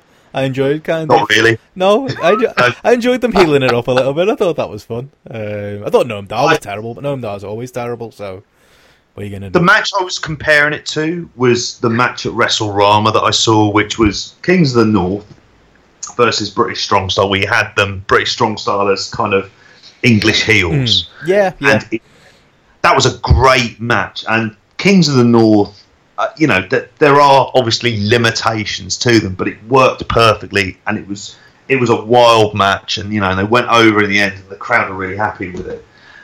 I mean, I could give less of a shit really about Noam Dar and Wolfgang. I'm not bothered in the slightest. BT Gunn, like I, I, occasionally I just, just forget he's there. I think I've seen one BT Gunn match, and that was Yeah. live, and it was a match that involved beer and Jimmy Abbott, so I switched it was, off. It was it was just it, it was what it was, but I wasn't. There was nothing in it that I thought that I'd I'd seen. And again, it's it's I'm not invested in Noam Dar in the way that a lot of ICW fans would have been, or or Wolfgang. No, but you don't understand though, mate. He comes out right and he puts his arms behind his back like he's Liam Gallagher. So uh, he's got charisma. So you know. he's all right. Also, he's young. Yeah, he, well, he tweets everything in a Scottish accent, so that's actually you know he's, he's quite funny on that. Yeah, he's young. Yeah, yeah. It's it, it's. I mean, the what did you think of the Viper Kay Lee Ray match? That was fun. That to be honest, the the, the, the high That point was- of the card was like that middle bit, yeah, with the six man and with that, and the kind Yeah. of, I don't know. The, the, I think I've seen bad women's hardcore matches before, and this was, you know, definitely on the the upper end. They they went for it as well, taking the thumbtack bumps and the barbed wire Yeah. bumps, and yeah, I, I genuinely like. uh, I hated the card all in all. Really, I thought it was a really tough four hours to get through, but I did enjoy that. Was it Becky Lynch Charlotte good? No, Um, No. no, Okay. no. I mean, I mean, you're invested in both of them because you know they're both really good. And of like of of the card, it was the one match I think where I thought I kind of like every both people involved in this match, rather than say just one. I've said it before. The best Scottish wrestlers are the females. It's Sammy Jane, these two, like they're three of the best women's wrestlers in the UK, if you ask me. Yeah, abs. I mean, uh, the, the problem was again, you watch that, and what was it followed by? But the tag title match, which was, I mean, I think you need to see it. The Iestyn Rees Bram versus the Kinky Party match. mate, I saw it. I couldn't tell you anything that happened. Oh, I don't. Oh, ah, understand. I'm not going to watch I, that. I remember Bram doing a dive for a table. It was a lot of just people doing punches. It was Bram's quite good at that, isn't he? awful. and then they had yeah. Oh, and then they went into the title train. Grado James Storm. Oh, that was Jeff Jarrett. Yeah. Oh, Jarrett. see, Joe, you know Jeff Jarrett doing a, an, a TNA heel turn. I mean, I, I would have thought that would have got you watching the show. I mean, if you're going to take influence from anywhere, I'm not sure TNA is the place. But I assume him and James Storm are now going to take over the company and run roughshod. I'm sure there's definitely going to be Oh. follow up there. Them uh, Seriously? No, I'm sure it's going absolutely fucking nowhere. But but yeah, he did. He got his guitar out and he did turn on Grado. Well, if Jarrett gets back on the peeve, as they say up in Scotland, he'll be back. but let's hope he doesn't. Yeah, uh, so may, maybe Mark Dallas has moved on from the Attitude Era to sort of watching. I don't know. 2003, 2004 TNA. Oh, and he's thought, a, this is, I'm, I'm with it. I'm moving up with the times now. We've gone past the Attitude Era. it's a natural transition. Now get me there. Eric Watson Abyss. He likes those weekly pay-per-views they were doing. In fact, I'm surprised Abyss wasn't on this card. Yeah, that's a it seemed point. like be perfect for this kind of stuff. Um, the main event was. Oh man! Jackie Polo Jackie versus Polo. Lionheart was the main event of the biggest show of the year. Yeah, it was it was title versus career, mate. There were big, big implications here between these two. Korean Lionheart, mid-carders. main event of fucking Hydro. Lionheart. ah, Jackie Polo dressed up like the Jeff Jarrett in WWF. Yeah, Double- which was weird because Jeff Jarrett had nothing to do with that match. Like, Yeah, that, that's what I thought. I thought this would make I know sense. that's his thing, but yeah, that genuinely this was that was the moment when I got to that main event where I wanted. I really did wish I was watching weekly TNA pay per views because there was far better stuff on. We got Elix Skipper running across the top of a cage. There was great stuff in early TNA. Uh, if you're going to take influence, take influence of the good stuff. I, I don't know. The feeling I had after watching this entire show was Scottish fans are being really hard done by.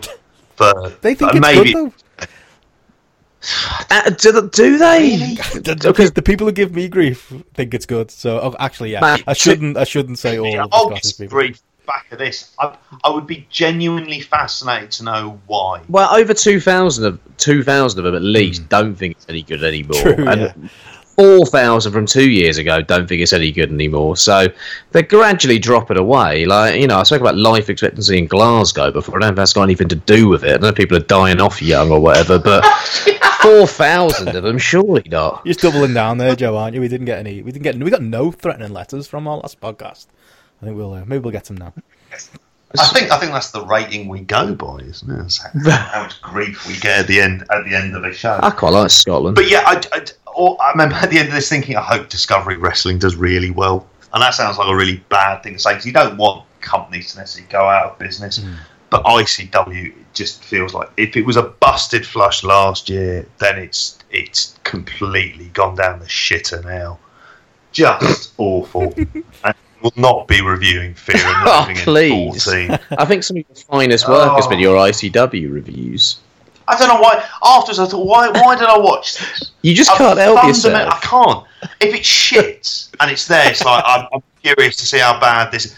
I'll end up watching Juggalo, the Mate, Juggalo Championship. Bad wrestling to you is like a fine shot of bourbon put in front of Jeff Yeah. Jarrett. You just can't That women's it. extreme wrestling stuff. That was just too bad. Though that was like Jesus. That was next level stuff. That's what we need. JP's bad wrestling podcast coming soon to the Indie Corner. I think there's Eh. mileage in that. Well, he's got his angle is- Euro grap, so he's you know flirting with us anyway. So Yeah, so, you know the stuff we've seen so far, Yeah, J- good. Yeah, JP, are we It's not not enough for you, or what's the deal? Sorry. Are we not enough for you, or what's the deal there? Flirting with the yeah, do you know what? no, I- I feel a little bit like the Alfie Moon to your Cat Slater. like, Here we go. Yeah, I, I love you dearly, and uh, you love me, I'm sure. But you just love the attention of others as well, and you can't resist flirting with others, and you know being validated by others like Cat Slater. And I'm sat here like Alfie Moon, the jilted lover once again. watching Cat get taken up a back alley by Mickey Webb from the Bill. You know, it's quite tough being me sometimes, mate. Well, you're not, you're, but you're not satisfying me, aren't you? That's, that's the other side of this story here. Yeah, maybe, maybe. What can I do to satisfy you? Watch some European wrestling, and then and then and then we might be able to have a chat about it. But until that day, or listen to the podcast, but that would be like being a cuckold and watching my lover get fucked by someone else. So I don't know if I can do that. That took a step, Sorry. Hey, I watched the JP. I was into it. I don't know what that says about me. Or Yeah, listened to it. I mean, I would, I would say we are planning on doing some some other some other shows, and I don't think it's all good in, in Europe. I think there's we've we've kind of been quite lucky that the first couple of shows have been stuff that's been quite fun to watch. Pretty nasty and Hungary at the moment, isn't it? What in terms of the Hungarian? Yeah. yeah, that's that's not meant to be not meant to be good at all. But again, I haven't got around to watching it. It's all this New Japan I was, stuff. I was that- Hungary not there. No, not not doing not working the territory. I was talking more about Victor Orban, if I'm honest, but JP got it confused with wrestling. I, I wanted to uh, before we get to the serious stuff. I wanted to ask JP about Cena on Graham Norton. oh, yeah, oh yeah, you can. Yeah, An Irishman and a wrestler. It's your dream, isn't it? It was that, but it was also Matthew McConaughey who clearly watched a bit of World Car Class because he made Skandor Akbar Yeah, he and was then, uh, Kerry Von Erich. Throwing tomatoes was it Adam or something like that? He was talking about. I thought, yeah, at the sport touring because I used to have the videotapes of that Mm. back in the day. Like some of the first tapes. I was like well up on the Chris Adams Steve Austin feud, Lady Blossom and Jeannie Clark. Yeah, that, that that was the gateway, and you knew what I was looking at at that point. in time. You and Matthew McConaughey. That's what it is. That's what you got. And you always knew you'd have something in common. Yeah. So, well, I think we got something else in common, but That's kind of what I was getting at. But yeah, this is all staying in, by the way. Smoked a bifter in 15 years, actually. Did you feel like I was judging you? Because I was. I've gone 15 minutes, mate. Yeah. That's, Sorry. that's all right. Um, Did you ever see when Snoop Dogg was on Graham Norton with The Rock, and he was like, and The Rock was talking about his dad being the first ever African American tag team champion, and Snoop Dogg was like, Tony's like Tony Atlas, man, and like Snoop, you know, like Snoop Dogg being a wrestling fan, it was what bollocks. Hmm. He came across like he properly was, like he knew his shit. When and The Rock and him were like really getting on on the sofa and stuff. It was quite nice. That was that was the McConaughey, McConaughey vibe. That was kind of the same thing, wasn't it, JP? With like Cena kind of yeah. playing playing rock. You know, he's budget rock, isn't he, in Hollywood? So it kind of it kind of works. He's like Gerrard to Pirlo. Yeah. Yeah, he is. Very much so. But it was, it was surprising. Thought, oh, McConaughey. Yeah, you could get him. Perhaps produce a HBO series. There you go. That's what wrestling needs. You and him. Which wrestler would you be if you did like a you know like a, a the wrestler remake, uh, or no, maybe with that kind of film like battered seventies eighties wrestler? Can't think Ooh. of McConaughey should be. I reckon. Well, this in this isn't right, but t- you know Terry Fraser. Yeah, Did you ever see when he like reinvented himself and he Yeah. was he was trying to look like Matthew McConaughey? Like, I remember the first time I'd seen him when he reinvented himself. I was like, he just looks like Matthew McConaughey, but like a budget version of him. I don't know if that was just me who thought that, but he really did. But, uh-huh. yeah, I could, I, could, I, I could see McConaughey being, being like Tracy Smothers. That could work. That could work. oh The yeah, Tracy Smothers biopic. I'd watch that. You, you go from the highs of like the, the the incredible matches he had, you know, the right up until the Freddie Joe Floyd run in WWF, but you can you could end it where he's like selling DVDs at uh, at at house shows, uh, still kind of working the marks, doing his FBI gimmick. You could make some make some money out of that, as well as getting all the Young Pistol stuff in and all the classic. Oh, ECW Yeah. stuff. There's um possibly as like an old as a Kevin Von Erich, but Kevin Von Erich for today. Oh, that'd be good. Wander around without his shoes on.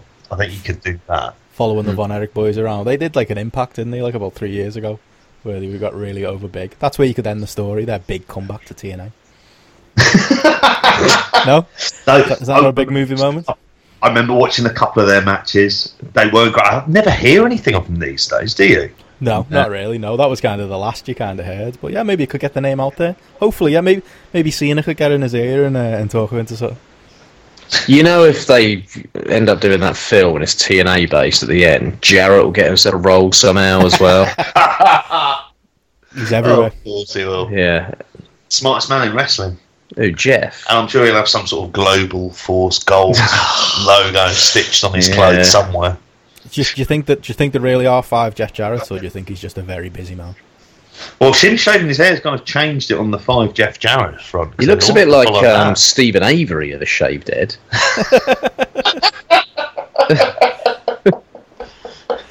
Perhaps it was Jeff. One of the five. Uh, mystery solved. Yeah. Well, he was up at Tranmere Rovers as well. That was uh, you'll be going to that, wouldn't, wouldn't you, Benno? if they- Oh, definitely. I'll be I'll be there. I'll be front row for him and uh, Jimmy Bullard. That'd be. Uh, they could talk me into the building. Those two. They'd make an atmosphere at Prenton Park look like sort of Tony Bellew and Creed, couldn't they? You can have this, this massive sort of fan reaction. Get Shane Douglas in as well. Return to Birkenhead. Good work. And Sabu. Oh, all the boys. Be like all in all over again. That's what I want to be. I want to be anyone tiny iron. Look, any, anyone gives me thousands of pounds, that sounds very similar to the card that I'm going to run. Uh, that plus, I'm going to do a retro Ring of Honor, like an ECW One Night Stand for ROH 2004. They're, they're my two uh, big plans if I ever win the lottery. Sweet. Uh, speaking of Merseyside wrestling, uh, I Yeah. should probably Hey, probably get into uh, Fighting Spirit. Our second to last thing we're going to talk about today. I went to uh, to their show, Fighting Spirit Wrestling in uh, in Maghull, not quite Liverpool, but you know close enough. If you're if you're Zack Gibson, um, and I shouldn't talk. It's ten minutes drive from my front door, um, so it's never. I always feel like I, I think I missed two of their shows in total, and I always feel bad that I missed them because it's not like they're hugely noteworthy. They're just fun shows with lots of trainees on. Um, And you, but at the same time, you know, Gibson and Drake, who are the head trainers there, do work matches, and you get some good stuff like like we got on this show as well. So yeah, there's not a not really a good excuse for me to, me to miss it. Uh, this one's sold out, uh, if you can believe. I don't know if it was the the Christmas thing, the fact that it, I think there, there seemed to be somebody I know had like their their kids football team wanted to go there on like a on, on their Christmas night out. Uh, they were they were getting they getting in touch with me thinking I could get them ten tickets. Like I don't know who they think I am. I could barely get one for myself, uh, but I managed to talk my way in.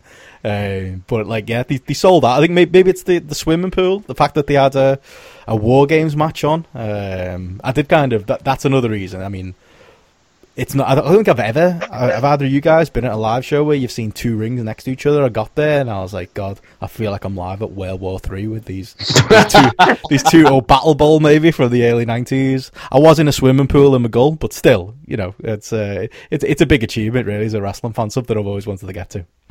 Yeah, awesome. I'd love to go to a. Well, I bet JP would love to have been at Battle Bowl, wouldn't you? A bit of Bill Kazmaier and Jushin Liger teaming up back in the Yeah. day. Double Was- rigs. Was was there? Oh yeah, I, was, I loved all of that. I mean, especially think back to like Sting Squadron versus the Dangerous Oh, Alliance yeah. as well. There's the, that's the classic. That's yeah, And- love a war game. So the idea of having two rings, and I suppose actually a swimming pool's perfect for fitting them in, isn't it? yeah. So it, work, it work, works out quite nice. If you're going to do it anywhere, there you can get away with it. I'm now thinking of that episode of Mr. Bean at the swimming pool, but as if there was like a wrestling event. Guys, I'm sorry, I'll shut up. But what, was anything as good as uh, Wrestle War 92, Benno? I I probably wouldn't put it on that level, no. Uh, yeah, the the reason they did it, they had like uh, they called it Winter Games, so it wasn't quite War Games. There was no cage, uh, and that's probably a bit above uh, the budget. I mean, I think there are there aren't Yeah. cages around in Brit Wres, are there? I know there's there's Good. one that used to do. I remember there's one that used to do the rounds, and Zack Gibson's old promotion Infinite had a random cage match in the main event, and it felt purely because they could get the cage that particular night. Like promotions were literally booking shows around the, the fact, oh, we can get the cage tonight. Let's just throw a cage match on. I Uh, hate cage matches. Yeah. I'm glad I don't get them. I can't think I've ever been to one of them live either. Um, I've, I think I've seen WWE. Uh, have I seen a Hell in a Cell in WWE? I've definitely seen a WWE cage match live at some point. I can't think of what it was off the top of my head. no, no. I mean, I I'm haven't seen it. trying to think if I've ever been to. Oh, you know what? I went to the. Again, Impact keeps coming up. I went to one of the Impact tapings when the Aces and Eights revealed their masks, and one of them was Garrett Bischoff, and the other one was Wes fucking Briscoe. And that came at the end of a cage match. And I remember it distinctly because it was a three block taping of three Impacts that they were taping, and that was the main event of episode three. But because it was a cage match, they put it on first, just so they could take the take the cage down and get on with the rest of the show. And yeah, I was there live for the reveal of the Aces and Ah, Eights. You from, uh, lucky man. Mike Knox revealing himself, mate. Big moment. Oh, Bob Noxie. Good old Noxie. Well, he's gone to take the wrestling world by storm ever since. I've just remembered a cage match I was at live. Field of Honor in Brooklyn in a baseball stadium. Um, Matt Taven versus Jay, Leave- Jay Lethal. Do you know when that went on? First. First. Do you know how long there was between that match and the next match? Oh, go ahead. Half hour. First match. Let's just wait around for half hour. I think Jerry Lynn for a basal with Steve Corino for half hour as the entertainment. It was like, this is not fun. Like, That's the problem with doing it on Indies, isn't it? no, it was in August. Oh, okay. Yeah, it was a really bad show actually. Just watching like a half empty crowd in a baseball stadium try and get into some pretty average matches to be honest with you. I'm trying to think of what else I can't really remember it to be honest. Moose was there. First time I'd ever seen it. That was good. yeah, that's the problem with cage matches. Though you got to put them up, you've got to take them down. I remember the very first TNT show in Liverpool. I think that semi-main event, or no, maybe the main event was a cage, and we literally just sat around for an hour while they put it up. Um, but I digress. Yeah, fighting spirit. Like the first, I've seen a couple of cage matches. Never seen a war game slash winter games match, and it was fun. It was kind of builders. They've been building it pretty much the entire year. They've been doing kind of like a a longer term feud between. They've got like the. It's basically a stable of essentially trainees called Screwface City, uh, with the wrestler Screwface, who's the leader, Chase Alexander, who's got a really good look, Jimmy J, um, who looks a lot like Zlatan Ibrahimovic, um, works PCW a lot. I don't know if you've come across him at all. Uh, and Cameron Solus, but they've kind of been running roughshod on the company all year. So the four baby faces, unbelievably a babyface Zack Gibson, the happiest, smiliest, clappiest babyface you'll ever see in a, in a fighting spirit ring, with James Drake, who's also a fantastic babyface for the setting, uh, teaming up with Joey Hayes, very like one of the most underrated wrestlers in the UK, um, and uh, El Ligero, who'd been, he, you think he'd done he'd done the title show that afternoon. I saw if you go on the IndieCore.com, you can read. Uh, I'm going to be posting it later on. Graps and claps of the Andy Ogden did a review, and it was Ligero's last show there. He did a really emotional speech. Two hours later, I'm watching him in a swimming pool doing a dive off the side. Um, that kind of sums up. If this, that is the end of Ligero proper on the Indies, that's the way he'd probably want to go out, isn't it? Um, kind of doing a double shot like that. Um, yeah, so they were kind of the, the four baby faces, and it was fun. There was a lot of like I was I was thinking with Gibson and Drake being in there, are they going to want to do much like ta- there was tables and there were chairs around, and I was thinking like, do we really sanction this? Can you do this kind of stuff in a swimming pool in Maghull? And to be honest, they did. They had some really good big spots. There was a Drake elbow on the outside through a table. Uh, a couple of the, the, younger lads on the Screwface side took uh, some horrible looking bumps, uh, both with chairs and through tables. And yeah, it was fun. It was a great main event. Um, the show itself probably was one of the weakest ones of their shows I've been to, just purely because of the atmosphere. I don't know whether it was the fact that, again, it's a warehouse turned swimming pool. It's absolutely freezing in December. Um, also, the the complication of the fact that you're watching.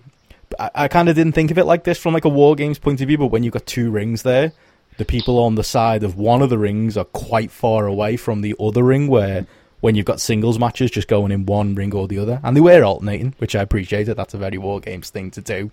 It didn't help with the atmosphere, so a lot of the kids that were there that would usually drive the atmosphere at a show like that weren't really reacting. Um, I don't know, maybe just the fact that it was just so cold and a, and a cold day in December there in Maghull. Uh, it was a bit of a shame for, for their big um, year-ender show, and you know they've not been running particularly long. It was cool that they got a sellout um, that it maybe didn't have the atmosphere to boot. But I suppose the people, if they didn't get going for the rest of the show, they uh, they did get going for that main event. But they don't record for VOD, do they? So this is a, a live only experience. Is that right? Yeah, it is. Yeah, and that, that, it's that's the kind of show it probably should be. You know, I'm not going to go Yeah. into huge detail on all the matches for that reason because it's a lot of you know trainees getting their their first bits of experience or you know getting matches that you know and being put in spots that they they wouldn't usually get put in. You know, teams like the House Draper tag team that I mentioned when I was talking about this is wrestling, um, teaming up against uh, Sam Bailey, and they kind of, again, they're they're kind of the people that the the school put out front and put in big matches that they probably aren't going to get big matches elsewhere. They're not going to get experience like they're getting on these fighting spirit shows against uh, Sam Bailey and Rizzy Khan, and you see a lot of that again. A lot of trainees against established wrestlers. Um, but it's still worth it. I would recommend people, you know, head out there to watch it. It's it's you know if you're if you're anywhere near Maghull or you're in the northwest, you know, it's only a tenner. It's a cheap cheap night out, good bit of wrestling, and you do get to see good matches. Uh, Big Joe does the, uh, the the small Big Joe does the big man gimmick at a fun freeway with Scott Oberman and Josh Holly. And I also thought that, you know, I've mentioned them a couple of times on the show before. Sandy Beach, um, Andy Yeah. Ogden's favourite wrestler, uh, also known as Colin Corey, was on the show. I think it was the other match for the BWP title, which is a Welsh belt against Dylan Roberts, who a long time ago was in, intended to be my tag team partner in GPW. He was very much the Sean and I was the Marty. So there we are, going full circle as I watch the uh, the one to watch for uh, the next episode of next issue of Fighting Spirit magazine that's coming out that I've written Sandy Beach against my old partner Dylan Roberts. That was a really good match. Again, Sandy Beach slash Callum Corey is someone that people really should keep an eye out for. He does a lot of comedy with like the uh, inflatable shark stuff that people have probably read about in Graps and Claps in uh, in GPW up here in the north. But he's got a serious wrestler side to him as well. And yeah, him and Dylan Roberts had a really really strong match. Um, that was that was made it worth the journey to go and check out. And yeah, just up and down the card, some fun talent there. Lizzie Styles is coming along. Roxy's decent. Jessica Light is someone coming out the Fighting Spirit School, who's someone I've got a, got my eye on for those uh, those Fighting Spirit uh, articles as well. So yeah, worthwhile to go out to see like kind of a lot of the conversation's been, hasn't it? You know the the top level of uh, Brit Wres getting pulled away by WWE, and we talk Mm. a lot about the upper level of who's going to step into the top places, but who's going to kind of fill out the lower ends of the cards. A lot of it's going to be coming from from schools uh, here, like Fighting Spirit, and again, a lot of the trainees that, that they're putting out there uh, have definitely got the fundamentals there, and, and then you know do look like people who you could you could see on um, on bigger shows through 2019. It'll be interesting to see what they're like this time next year. Mm. Gi- Giving it another year and giving those trainees another year and hopefully a, a few more shows. I've seen that they've got a, a, the next show's on March the 3rd, so they're not sort of overextending them. And it'd be interesting now by default if any of any of the talent that, that you've seen in there can get around maybe some of the Manchester shows or, Mm. you know, see if, see if there's a couple of other places they can get themselves into. Surprised you're not going to get yourself up there for it, being the young young lion correspondent. and all that. There Sounds it like there's a breeding ground for the young lions, if anything. I'm all over this. Two rings, WCW flashback, loads of loads, loads of uh, y- young lion wrestlers. you I'm like- there, Ben. Do you like swimming pools? I don't tend to just knock about them for shits and giggles, um, but I do like to swim occasionally. You like a cheeky dip? Yeah, Per- Perfect place for you. exactly. Uh, maybe we should move on. um, yeah, so yeah, fun show anyway. Go check it out if you're in the area, and also shout outs to my, my mate uh, Viz and, and Chris who both had their debut in the Battle Royal as well. They look good there. They'd be they'd be fuming if I don't mention them on the podcast, so I'll mention that Did- too. How long did they last? And more specifically, did they? Was it longer than 11 seconds? They were the, they, they were longer than eleven seconds, so they've beaten me, but they were uh, they were the first two out there. It's it's an experience thing. You've got to do that. Um, but yeah, Oh, yeah. They, they made the most of the opportunity, definitely. Um, Oh, good, good stuff. Indeed. Uh, another live show that I've uh, been to then, and the, the main thing we want to talk about today, yeah, Progress in in Manchester. We've had a, a good run of Progress Manchester shows, um, at least from a live experience. The Victoria Warehouse show was very good. The last Manchester show uh, we were raving about on this podcast, you know, that Yeah. great Ilya, Ilya Dragunov and uh, David Starr match that was on there. A great debut for Speedball Mike Bailey, who unfortunately kind of dis- has disappeared again from progress. Hopefully, he comes back at unboxing at least because he had such a great debut that it was a big shame to not see him on this Manchester show.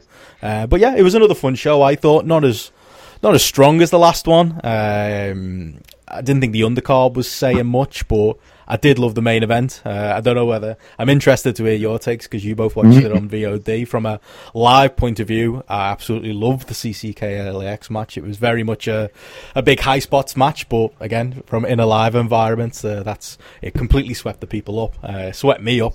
I was pretty much up front row by the end of the match, just uh, getting drawn into the big spots in, in those last 15. I thought that was great. Uh, I thought Ilya and Tyler Bate was great as well, uh, and some angle developments on the show too. Uh, what did you both make of the the VOD? Did you uh, share my uh, thoughts on the main event, or I have heard some people uh, saying it wasn't uh, wasn't quite for them that main event, uh, maybe didn't translate to tape as, as much as I enjoyed it live. we were talking about this before because I can definitely understand the live bias of of how it would be amazing live to see it, but it felt like on the VOD that it was. If you're thinking of it, it wasn't outstanding, didn't come across to me as outstanding on the VOD. Came across as very good with a very with a very hot crowd Mm. who were who were into it.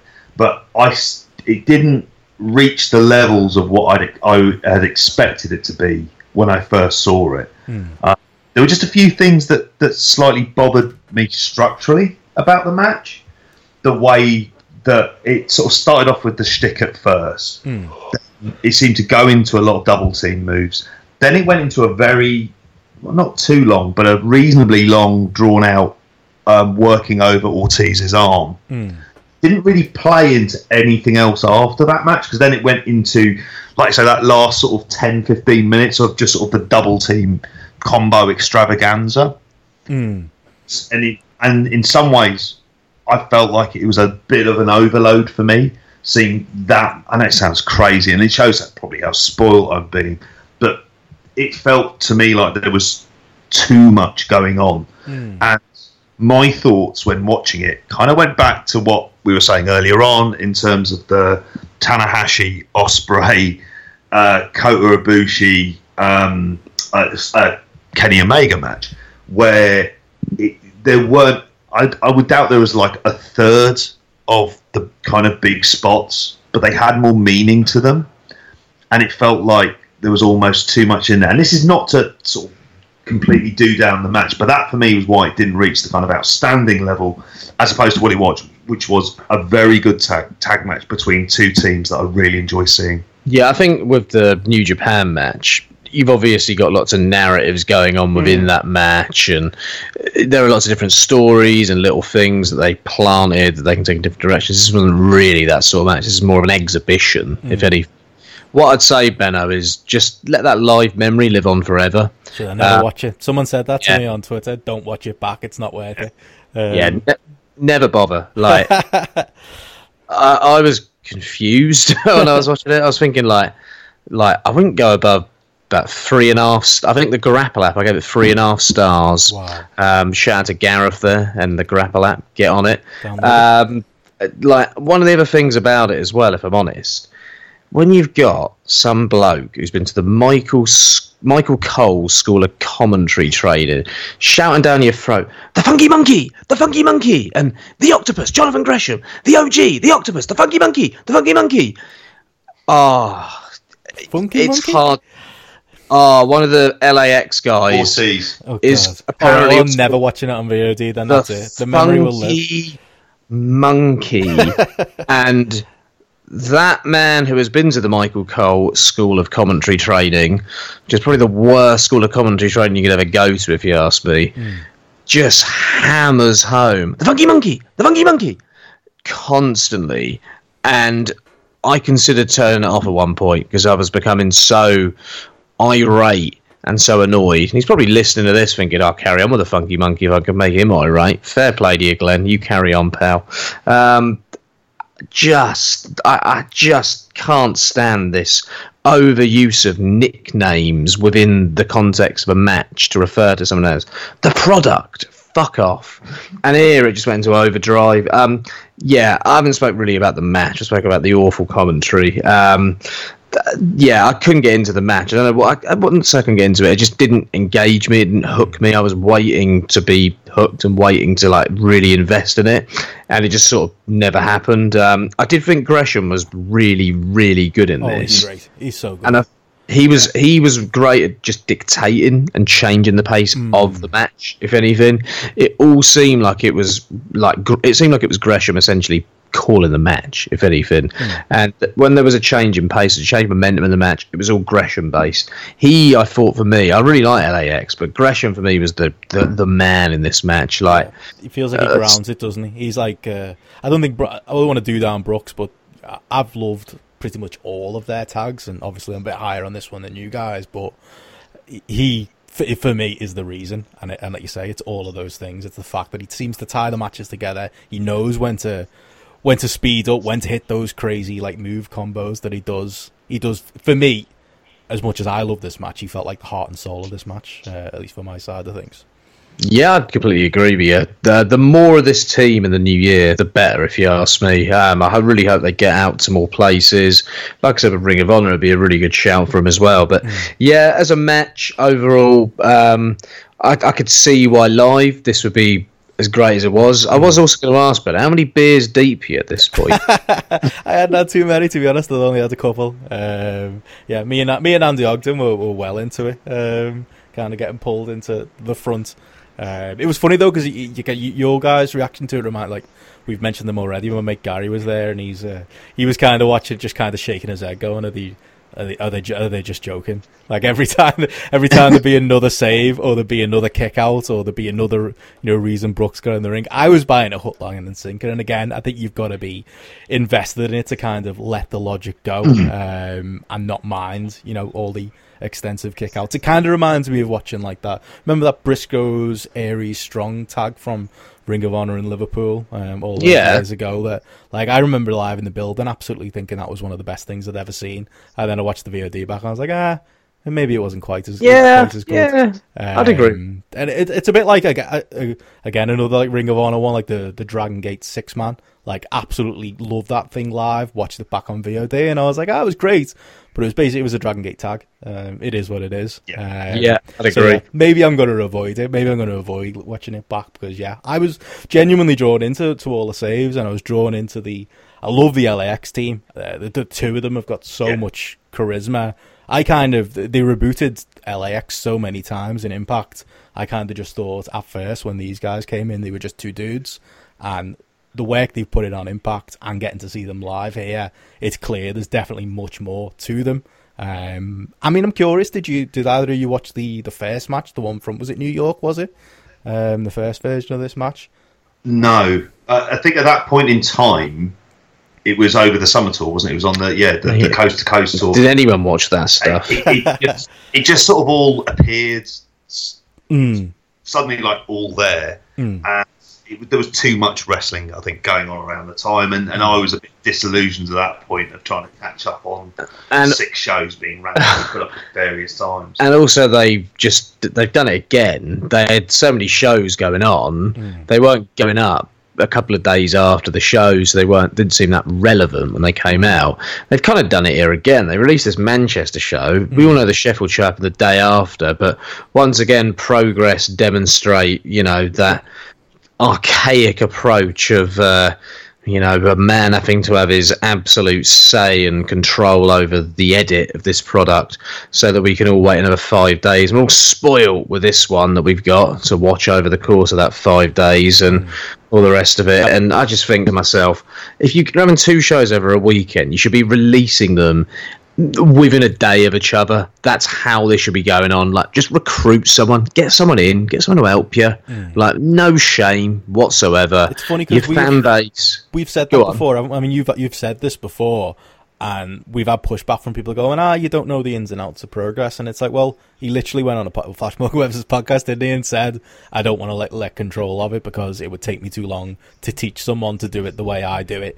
This is, you know, being John Briley, the progress owner, um, and the way he does it isn't that good anyway. I mean, it's It's not. It doesn't enhance the stories of the matches. We spoke No. about the New Japan stuff. Yeah, I know the budgets are very different Mm-hmm. and all the rest of it, but at the same time, it, like the sh- the way this is shot and the way this is edited does not add anything that special, like that stands out that much to what we are watching. Like, let's be honest here. Like, I don't know. Just I like the give stylized the and I like the filter of it and stuff and the fact, but that's not stuff that takes hours. It's the the stuff that's taking hours is the diff, the weird camera Yeah. shots and, and angles it, that they kind of put in, don't they? And I could I could live without some of that for because I'd love to be talking about that Sheffield show now because that is something I want to watch. Yeah, Yeah. I'm completely with you, mate. It looked like a good show that one as well, but unfortunately, we don't have you know both pieces of uh, that weekend to, to view. We've just got this one. Um, what what did you guys make the rest of the show? What did you make of Robinson versus Ridgeway? Oh. I to be honest, I honestly thought. I mean, I heard. I think my, my memory of it's now sullied by what they did in Sheffield with it because I thought that like as a match I enjoyed it. I think Robinson adds something, as we've said a million times, to Mm-hmm. the progress cards that that others don't. He's just so hateable. He's so good in the role. I didn't mind that the kind of they used the bullshit in the chain because I was kind of thinking, oh well, you know, it's the start of something. We're going to get a payoff somewhere down the road. I didn't really expect the payoff to be the next day, and I heard from reports that the payoff wasn't that good. It was just a chain match for the sake Mm. of having a chain match. Um, but as a match, I, I- I enjoyed it. I thought there was some good hard hits, and I thought that both men looked uh, for an opener. I thought it was strong. Yeah, I'd, I'd agree. One thing that stood out for me though was Matt Richards referring to them as the two most proficient strikers in British wrestling. Was Oh, Paul. Robinson known for his striking before Hmm. he decided to put some MMA short? Well, I say MMA They mentioned in the commentary though about him doing Yeah, kickboxing. I'd seen him tweeting about kickboxing before. I'd, idea. I'd, I'd seen him going on about how much he loved Michael Venom Page before when he was watching some Bellator on Twitter or something, right? Okay. But n- no one knew about this. Like, I've never really seen a strike-based Paul Robinson match. L- to me, with that being said on commentary and us just mm, learning that just here, just us men, m- me, uh, them intending to just get us get get the audience to know that straight away, but then also doing a match and then a return match for next day with a gimmick. Very WWE style booking, this isn't it? Yeah, it, it, They're running through this very quickly, aren't they? Yeah, yeah. Just here's here's a new gimmick. Here's someone else he's done. Here's the payoff to this match of the day before. It's like going here's the in, I was I was made up that they were doing it because they'd done that last Manchester show, and I didn't love that Robinson challenged Ridgeway and not Devlin. But that ties into the point that you're making that he obviously challenged Ridgeway because well they've got Ridgeway for a show coming up, so uh, that that it's it's a convenience thing more than anything. And then two Yeah. shows in, we're done with the feud. yeah, exact- an epic. I don't know. I mean, this match for me was kind of, I suppose, the epitome of a of a solid opener rather than anything spectacular. And I suppose it was the last time in Manchester. As you remember, they had the um, was it the Mike Bailey um, Eddie Eddie Dennis. Dennis Oh, that was far superior, definitely. I still like this. Yeah, and and I suppose you know Progress I've managed to get off some hot starts in the last couple of shows, but this one was this one for me just kind of didn't feel up there, and it kind of again also showed that I don't know how much it will end up helping Ridgeway this feud. It feels like it should help more. I, they're obviously trying to get something out of him and, and some character work, but it, I'm just not seeing it to be honest. I ever don't get I on like this. him, but I ever don't get on this direction with Robinson. Get the jeans back on him. Let him be a hmm.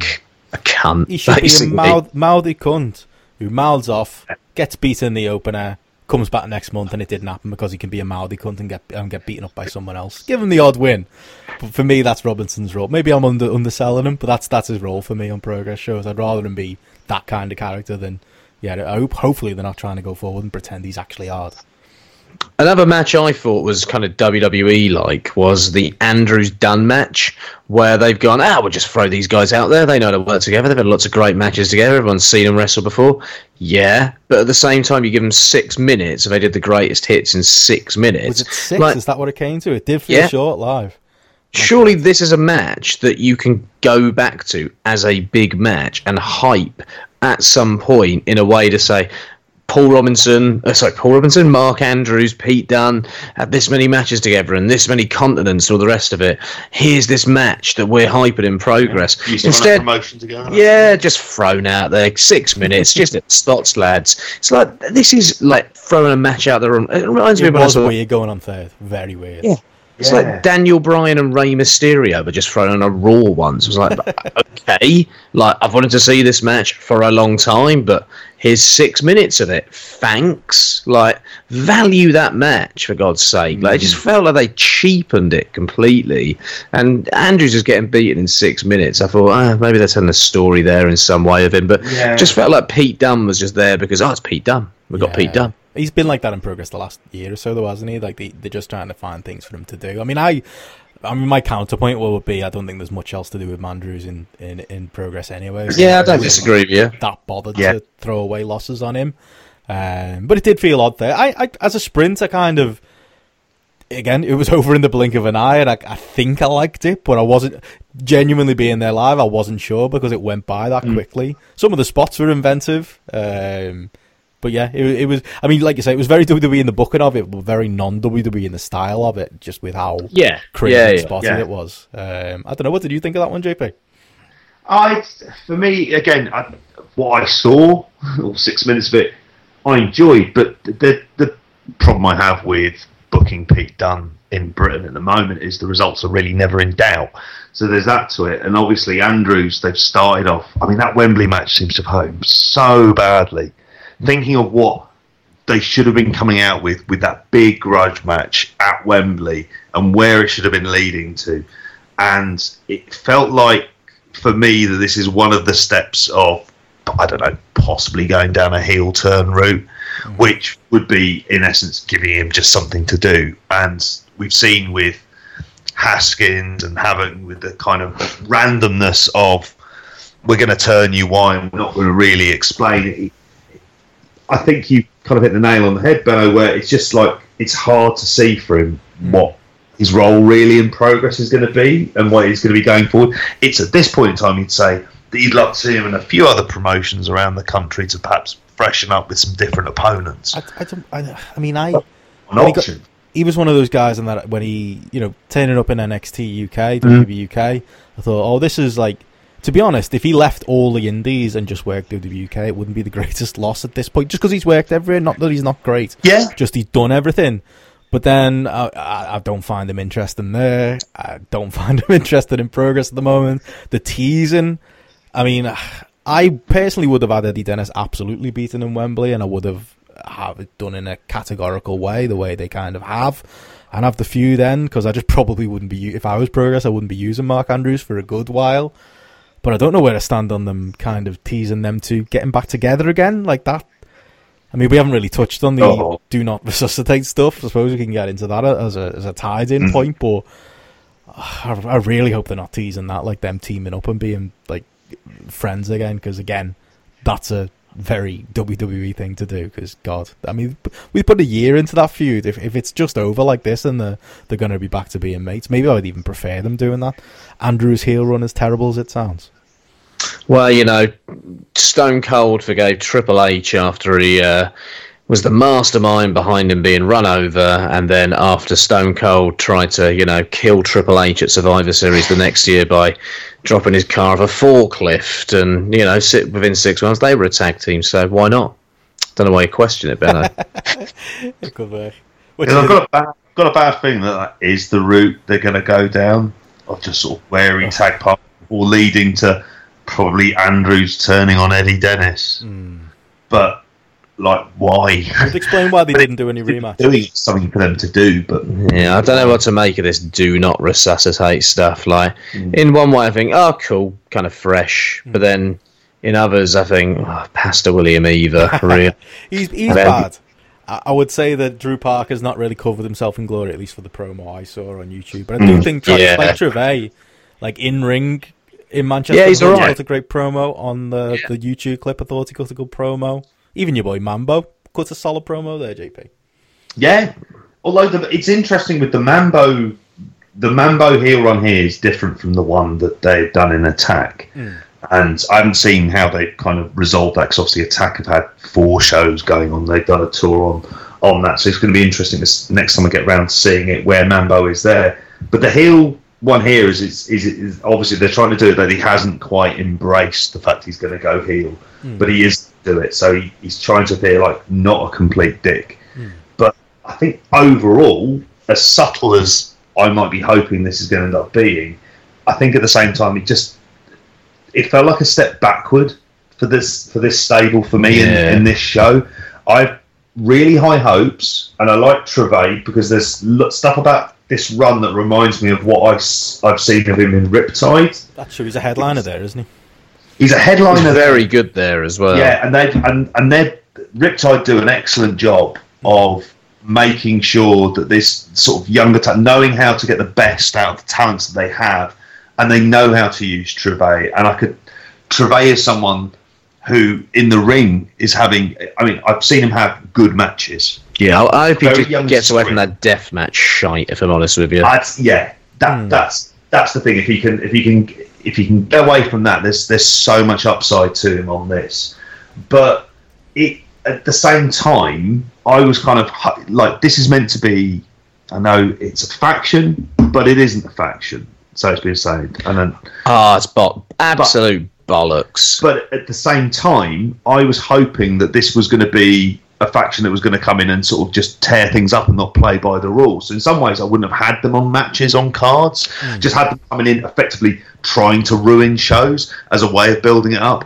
But it already feels like we're at the point of the proceedings where we're in the random tag match Yeah. area of this, and the match, the tag match itself, it kind of didn't help that Eaver's trying to cut a promo, but you couldn't hear him over the music. Was that the same live?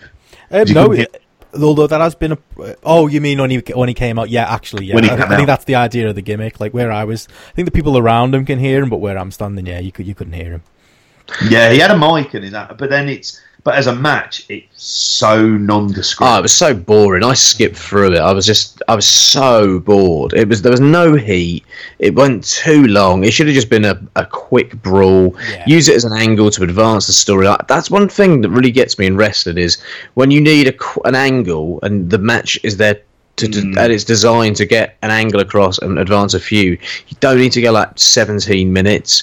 just just get it over with. Get to the point. Like, one of the, I've got to say, there is some real like WWE style flawed booking going on here as well. Like I'm hearing Drew Parker saying, "Well, we're playing, but these guys have got like WWE contracts and they're selling out, right?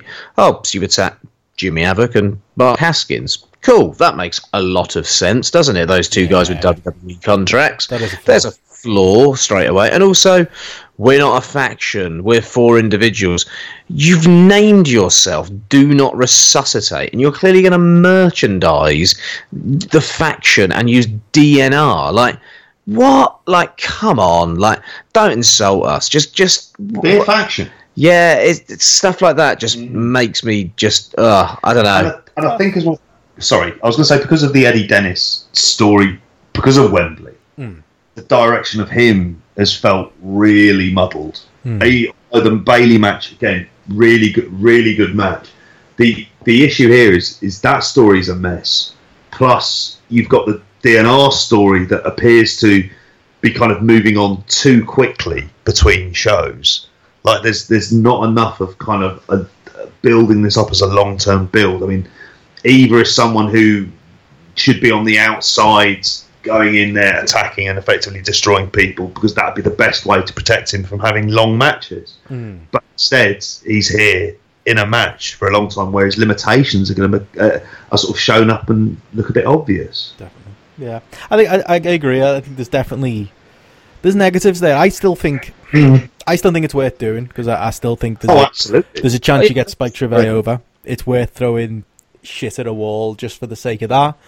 Um, yeah, I don't love the, the all the branding of it. Um, I think I'd agree somewhat there, but I don't know. I, I still think it's got legs. I mean, if it leads to a to an eight man with what is it, A- Andrews, Dennis, Haskins, and Havoc, then yeah, you you might struggle to get me to sign up for that. Oh. But that does sound like where it's going as well, doesn't it? Now that I say it out loud. Four Um, guys nothing to do with against four guys with chops with. Steel cage. yeah, That's where they let the cage in. there you go. There's a, there's a cage available, so you got to use it. Uh, Yeah, exactly. But if it turns out to Eddie Dennis turns on them and becomes like their leader or something, I don't know. Maybe I'd be into that. I, I don't know. I, I'm not a strong negative on it, but I do see the the warning signs of there. I was thinking as well. I mean, depending on if they're going to go this, TK Cooper could fit into. Oh, The there's a man who going. needs something. I, I, I think there could be some seriously good promos delivered by him if he's allowed to sort of completely let loose over the way that he's been booked over the last period of time. and the and like I, I love the idea of that. You should do the uh, the Paul Heyman thing with Edge, where he goes two words: Dahlia fucking black. Oh, we can all go. Yeah. That's not two words. Free, mate. oh, yeah, I know what you're talking about. Yeah. One night stand. Oh, that was good. I love one night stand. Oh. Um, did you? What did you? I mean, before we, we wrap up on the progression, what did you think of um, Tyler Bates and um, Ilya Dragunov? I couldn't get into it. I really couldn't get into it. Um, JP thinks diff- thought differently to me though. I I liked it. For me, it was Um, all about the finishing stretch. I was kind Yeah, of yeah. half into it throughout the match, and then they really pulled me in with like the last five minutes or so. Um, it was always going to be intense, but I thought that was good. I thought Ilya was over as well. Yeah, he was great. That's it. He was really well worked, and so stuff. Ilya, the little things Ilya does, like little things where he's on the ground and he's on the mat, and some of his facial expressions, like stuff. He's not a moves guy at all. It's everything that he does in terms of his body movements, in terms of the way he slams the mat, in terms of the way he uses his fists and stuff. Like he's got a different intangible to a lot of the other guys uh, that Progress book right now. So. Yeah, I thought it was a well worked match, and there's real promise with Ilya in progress. Um, but uh, yeah, I just expected to be a bit more into it than I was. Yeah, fair enough. Um, yeah, that's kind of it, really. Any other thoughts on the show? Um, no strong thoughts on Dan Moloney, Trent Seven, bit of sh- smiling Dan Moloney. The, Uh, uh, that's weird. Seeing small and I the, probably the should have expected it, but that is one like I overall genuinely uh, was was positive on this show, but one negative coming out even live. I was I wasn't really huge on Ligero coming back into progress. I know we talked No. talked him up as you know the things he's done for Brit Wres and you know leaving title etc. But I don't really want to see him back in progress at this point, unless. Then again, yeah, I don't even want to see him do the mastiff stuff at this point. But him and Dan Moloney being on the card kind of did stink a little bit. Um, I mean, there's a reason Dan Moloney's challenging Trent Seven, isn't there? It's not. It's nothing to do with him organically being the right fit for the role in progress. Yeah, I, I was happy to see him on there because I have to admit he was one of the the thing I did enjoy him when I saw him in, in Fight Club. Oh, he was g- great in Fight Club Um, Pro. I love heeling jeans, power bombing women, and shape Ayrshire through tables. Not like babyface coming out to face Trent Seven. No, this isn't this isn't him, and I mean I just hope he's just going to become a despicable bastard like he's quite good at playing, and then maybe in the next couple of weeks, I am generally happy to see him being used more. I mean I think that's the, the, the one of the things that we will have seen when he first broke onto the scene is is there is an upside to him, but it was this match just felt very odd for me. I mean, there were things that I kind of in, enjoy because I'm slightly biased towards both of them, but on the whole, it was you know incredibly sort of shtick and mate happy. a lot of that t- type of stuff going on. So it's like, okay, fine. some terrible music throughout the show again, though. Terrible music. That's not going to change. It's just I don't- part part of progress now, isn't it? in in terms of the yeah in, in terms of Ligero Drew Parker it it just yeah it just felt like a way of of trying to get some heat onto Drew Parker whether or not it actually means anything because I just think Ligero in progress feels like that's part of progress history now hmm. and him coming out for this just for me yeah, it, it, it didn't really add anything. I mean, a, a lot of the stuff about the match was, it, you know, stuff at the beginning with Treve after the promo and jumping onto them. But hmm. yeah, it was just like, all right. I think I think the thing with progress right now is they seem to be trying to reset with Lord knows what's coming in 2019. As I want to see more Speedball Mike Bailey's uh, and less Ligeros. I think that would be my wish for whatever progress becomes in 2019. Uh, Yeah. I mean, I've been somewhat. I, I mean, I think we've all. I mean, I think you enjoyed the show live, didn't you, Benno? Mhm. As a as a as a show to go to, you you enjoyed it live. Yeah, genuinely good, good, good live experience. Again, I haven't been to a bad Manchester show. I would say with progress. Yeah, I think the Manchester show has generally been good this year. I think this was definitely the weakest. Um, it sounds like you were in a great mood that day, to be honest with you, Benno. Um, I didn't. I didn't think it was. There was a lot of for me. There was a lot of average to good stuff. yeah, agreed. Like uh, their shows have been pretty good recently. Yeah. you know, I'm down on the company massively, but the shows have generally been quite enjoyable and pretty easy to watch. But I thought didn't think this was uh quite on the level of the last few. Oh, we we kind of agreed that the direction in general is the direction they should be going with at this point, which is a card that's away from a lot of the NXT UK signed talent. I think it's Ah, a case of one hand gives, one takes away. Because yes, Yeah. and I would definitely say that about the last Manchester show. Again, with the fresh talent in the first half, with David Starr being prominent, with Ilya being prominent across both shows, and with, like I said, Speedball Mike Bailey being prominent. But then again, you know, if you're gonna, are they gonna be for maybe forced is too strong a word. I don't know the ins and outs, but Ligero, Dan Moloney, wrestlers of that level from NXT UK. If they can't get bookings elsewhere, if they have to get bookings in progress, that's the the new blood I don't want. I think a lot of the Yeah. booking of the guys who are under WWE contract, and there's so many of them, is quite compromised in progress. Like none of them have like a really clear trajectory in progress. Like you would have said Eddie Dennis did, but he really doesn't at the moment. It's it's a really kind of odd position at the moment, and it kind of yeah, muddies the waters a little bit in many ways. Uh, like there are guys I want to see in progress still, like an Eddie Dennis, because there's still a story to tell of him. But then say a Mark Andrews or even Pete Dunne, I'm not bothered about seeing in progress anymore. Um, I just kind of want them to move on at this point in time. I always feel like it's holding them back to some extent. Pete Dunne, and we've said this before, Pete Dunne should be in the States at this point. He should be working like either as one of the top guys on NXT or even, God forbid, somewhere near the main. Nah, I don't want to see him on that main roster. Well, I wouldn't. I don't want anyone on that main roster. I'd have everyone from the main on NXT. He'd Have be a, Vince run the XFL and just not tell him. he'd be a Chad Gable if he ended up on Raw. I Yeah. imagine. Yeah, but I mean, it, it just feels like they've they've kind of outgrown.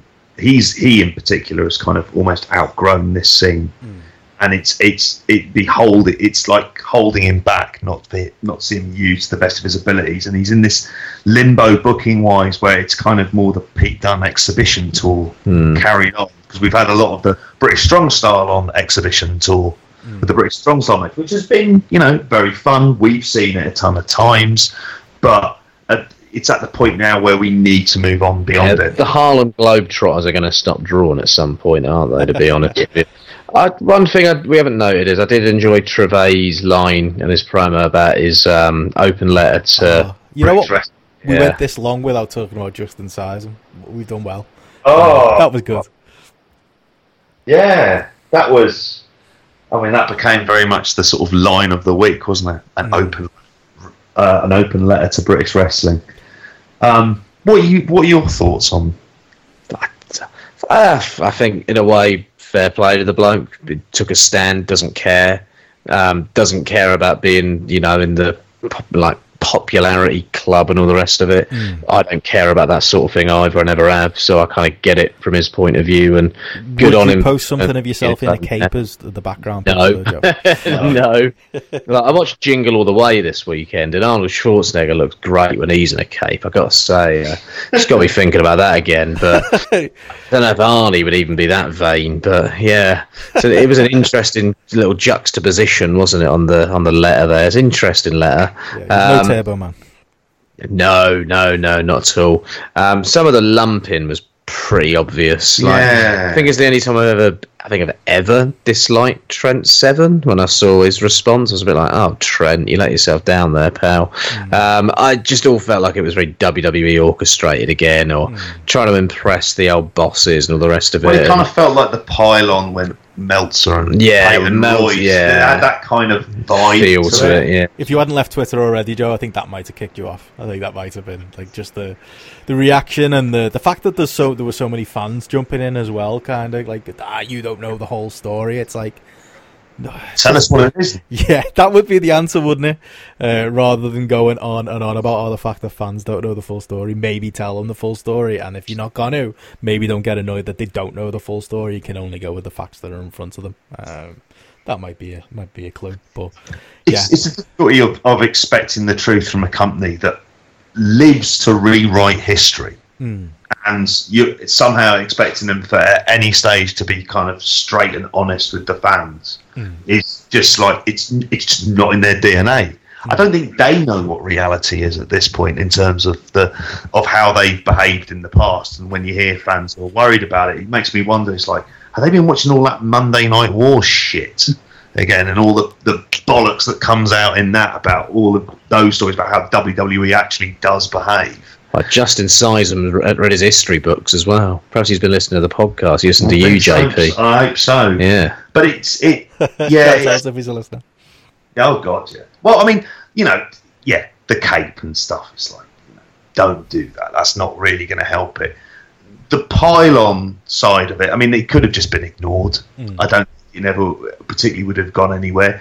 There are some really good points, and there are stuff that I completely empathise with.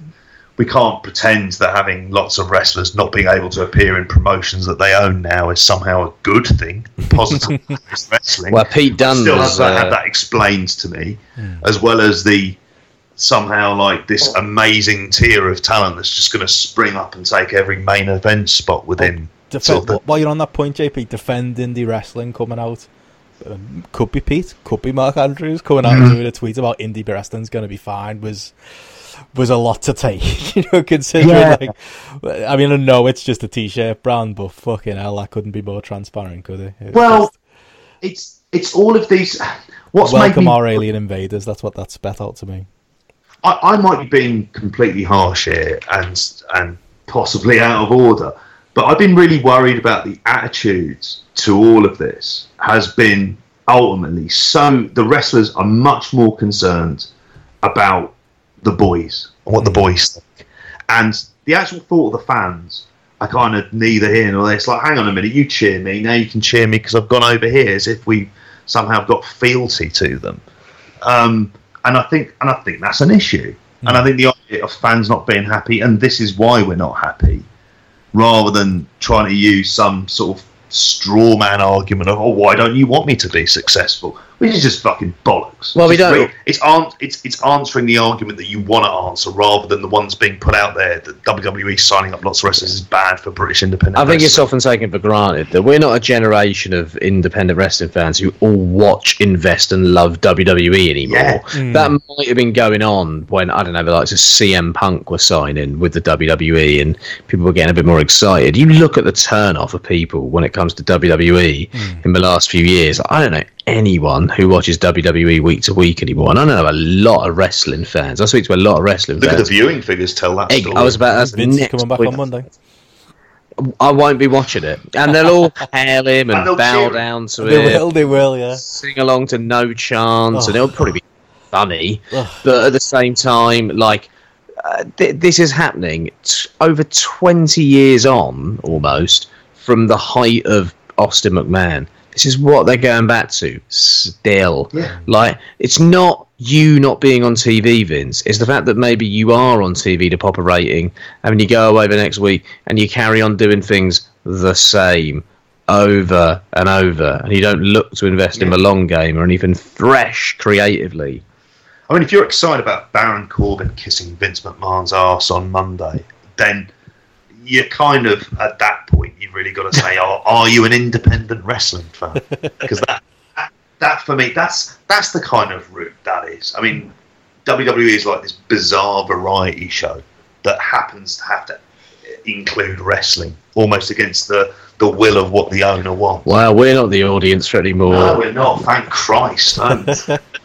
Sitting through, literally sitting through three hours of Raw. Progress owner Jim Small will tell you not the audience anymore as well, mate. So you know, you better watch yourself. Yeah, but whatever audience they're going for is not turning up. It's going away. It's it's it's not quite there. Yeah, you know they'll pop big houses for WrestleMania and, and the rest of it, but hmm. you know they've got the money from the TV deal, which is almost brings out the worst in them. Sorry, I've just gone on a massive anti WWE rant. The last like five. Ah, it's always relevant, to be honest. Um, yeah, that's it. WWE, WWE, don't let anyone fool you. They're the bad guys. That's the uh, the, the the Indies are the Rebel Alliance, and they're the uh, they're that's the, WWE. Are just no matter how many babies they kiss, and no matter how many wrestlers are going to tell you that that's the because that is many wrestlers' end goal. Um, you know, wrestlers like you said there will try and change the goalpost and will say things like, "Well, you know, why why do you not want us to get the WWE contracts?" And again, it's not about that. There's nothing wrong with fans wanting wanting wrestling to be good uh, and wanting independent Yeah. wrestling to be good. Uh, and if WWE is going to come in and uh, I'm, I'm upset the scene and, and cause some of the, the problems that it, they may well cause uh, over this next year or so, then it, it's fair to say if it's going to affect independent wrestling, what's wrong with independent wrestling? Independent wrestling fans talking out. And yeah, Justin Sysum, good man. Wouldn't have expected him to be the, the leader of the Rebel Alliance, but uh, he's there in his cape uh, and he's tried.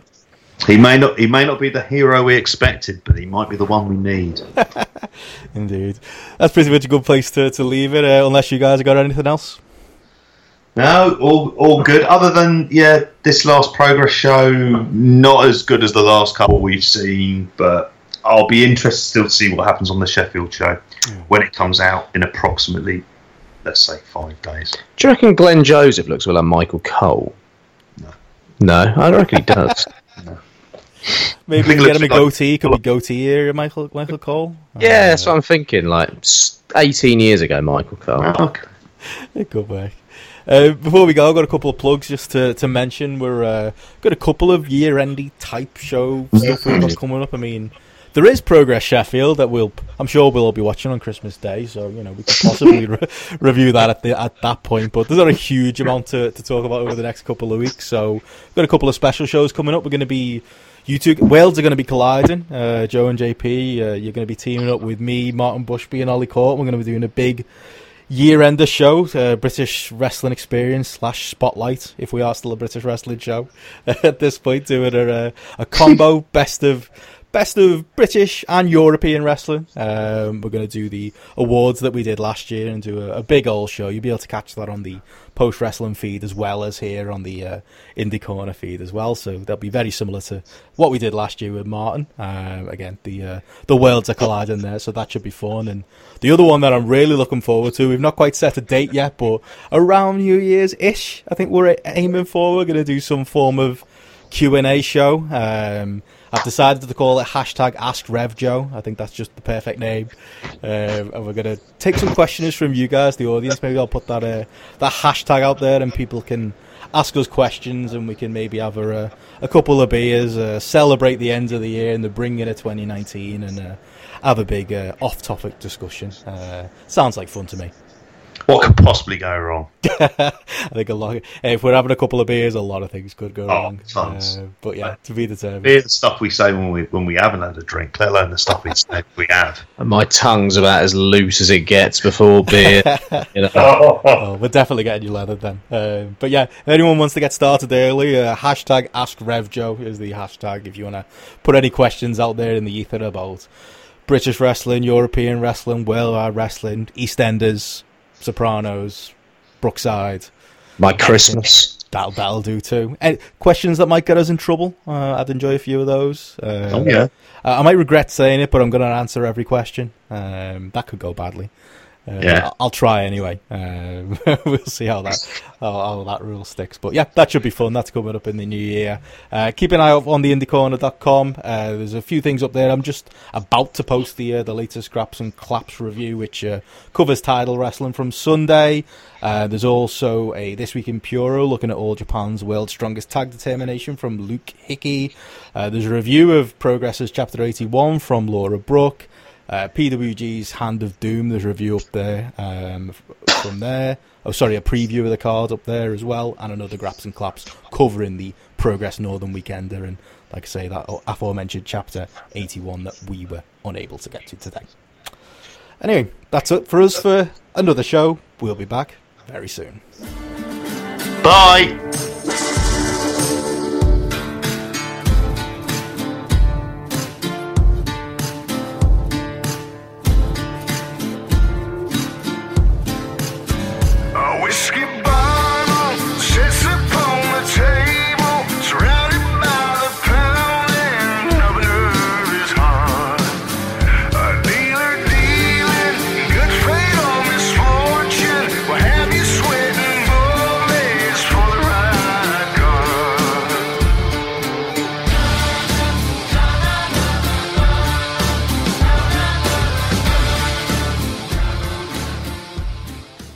I'll get this uh, edited. It won't be tonight. No, it'll be tomorrow night. But uh, Okay. that as well. We wish everyone a Merry Christmas at the end. Oh. Uh, no, we'll do it on the year. Uh, we'll say, I'll say that. I don't know. I don't. I don't care. Do you? Do you, should we do a, a no? It's not us. Yeah. I hope everyone has a good New Year. Maybe Yeah. Yeah. yeah whatever. tip top tat. Happy Kwanzaa. Yeah. All of All those. of them. right. All right, mate. Excellent. See you soon, guys. I'll speak, Yeah, speak speak to you on Wednesday. Oh, yeah, Bye. speak to you, Andy. See ya. Cheers, man.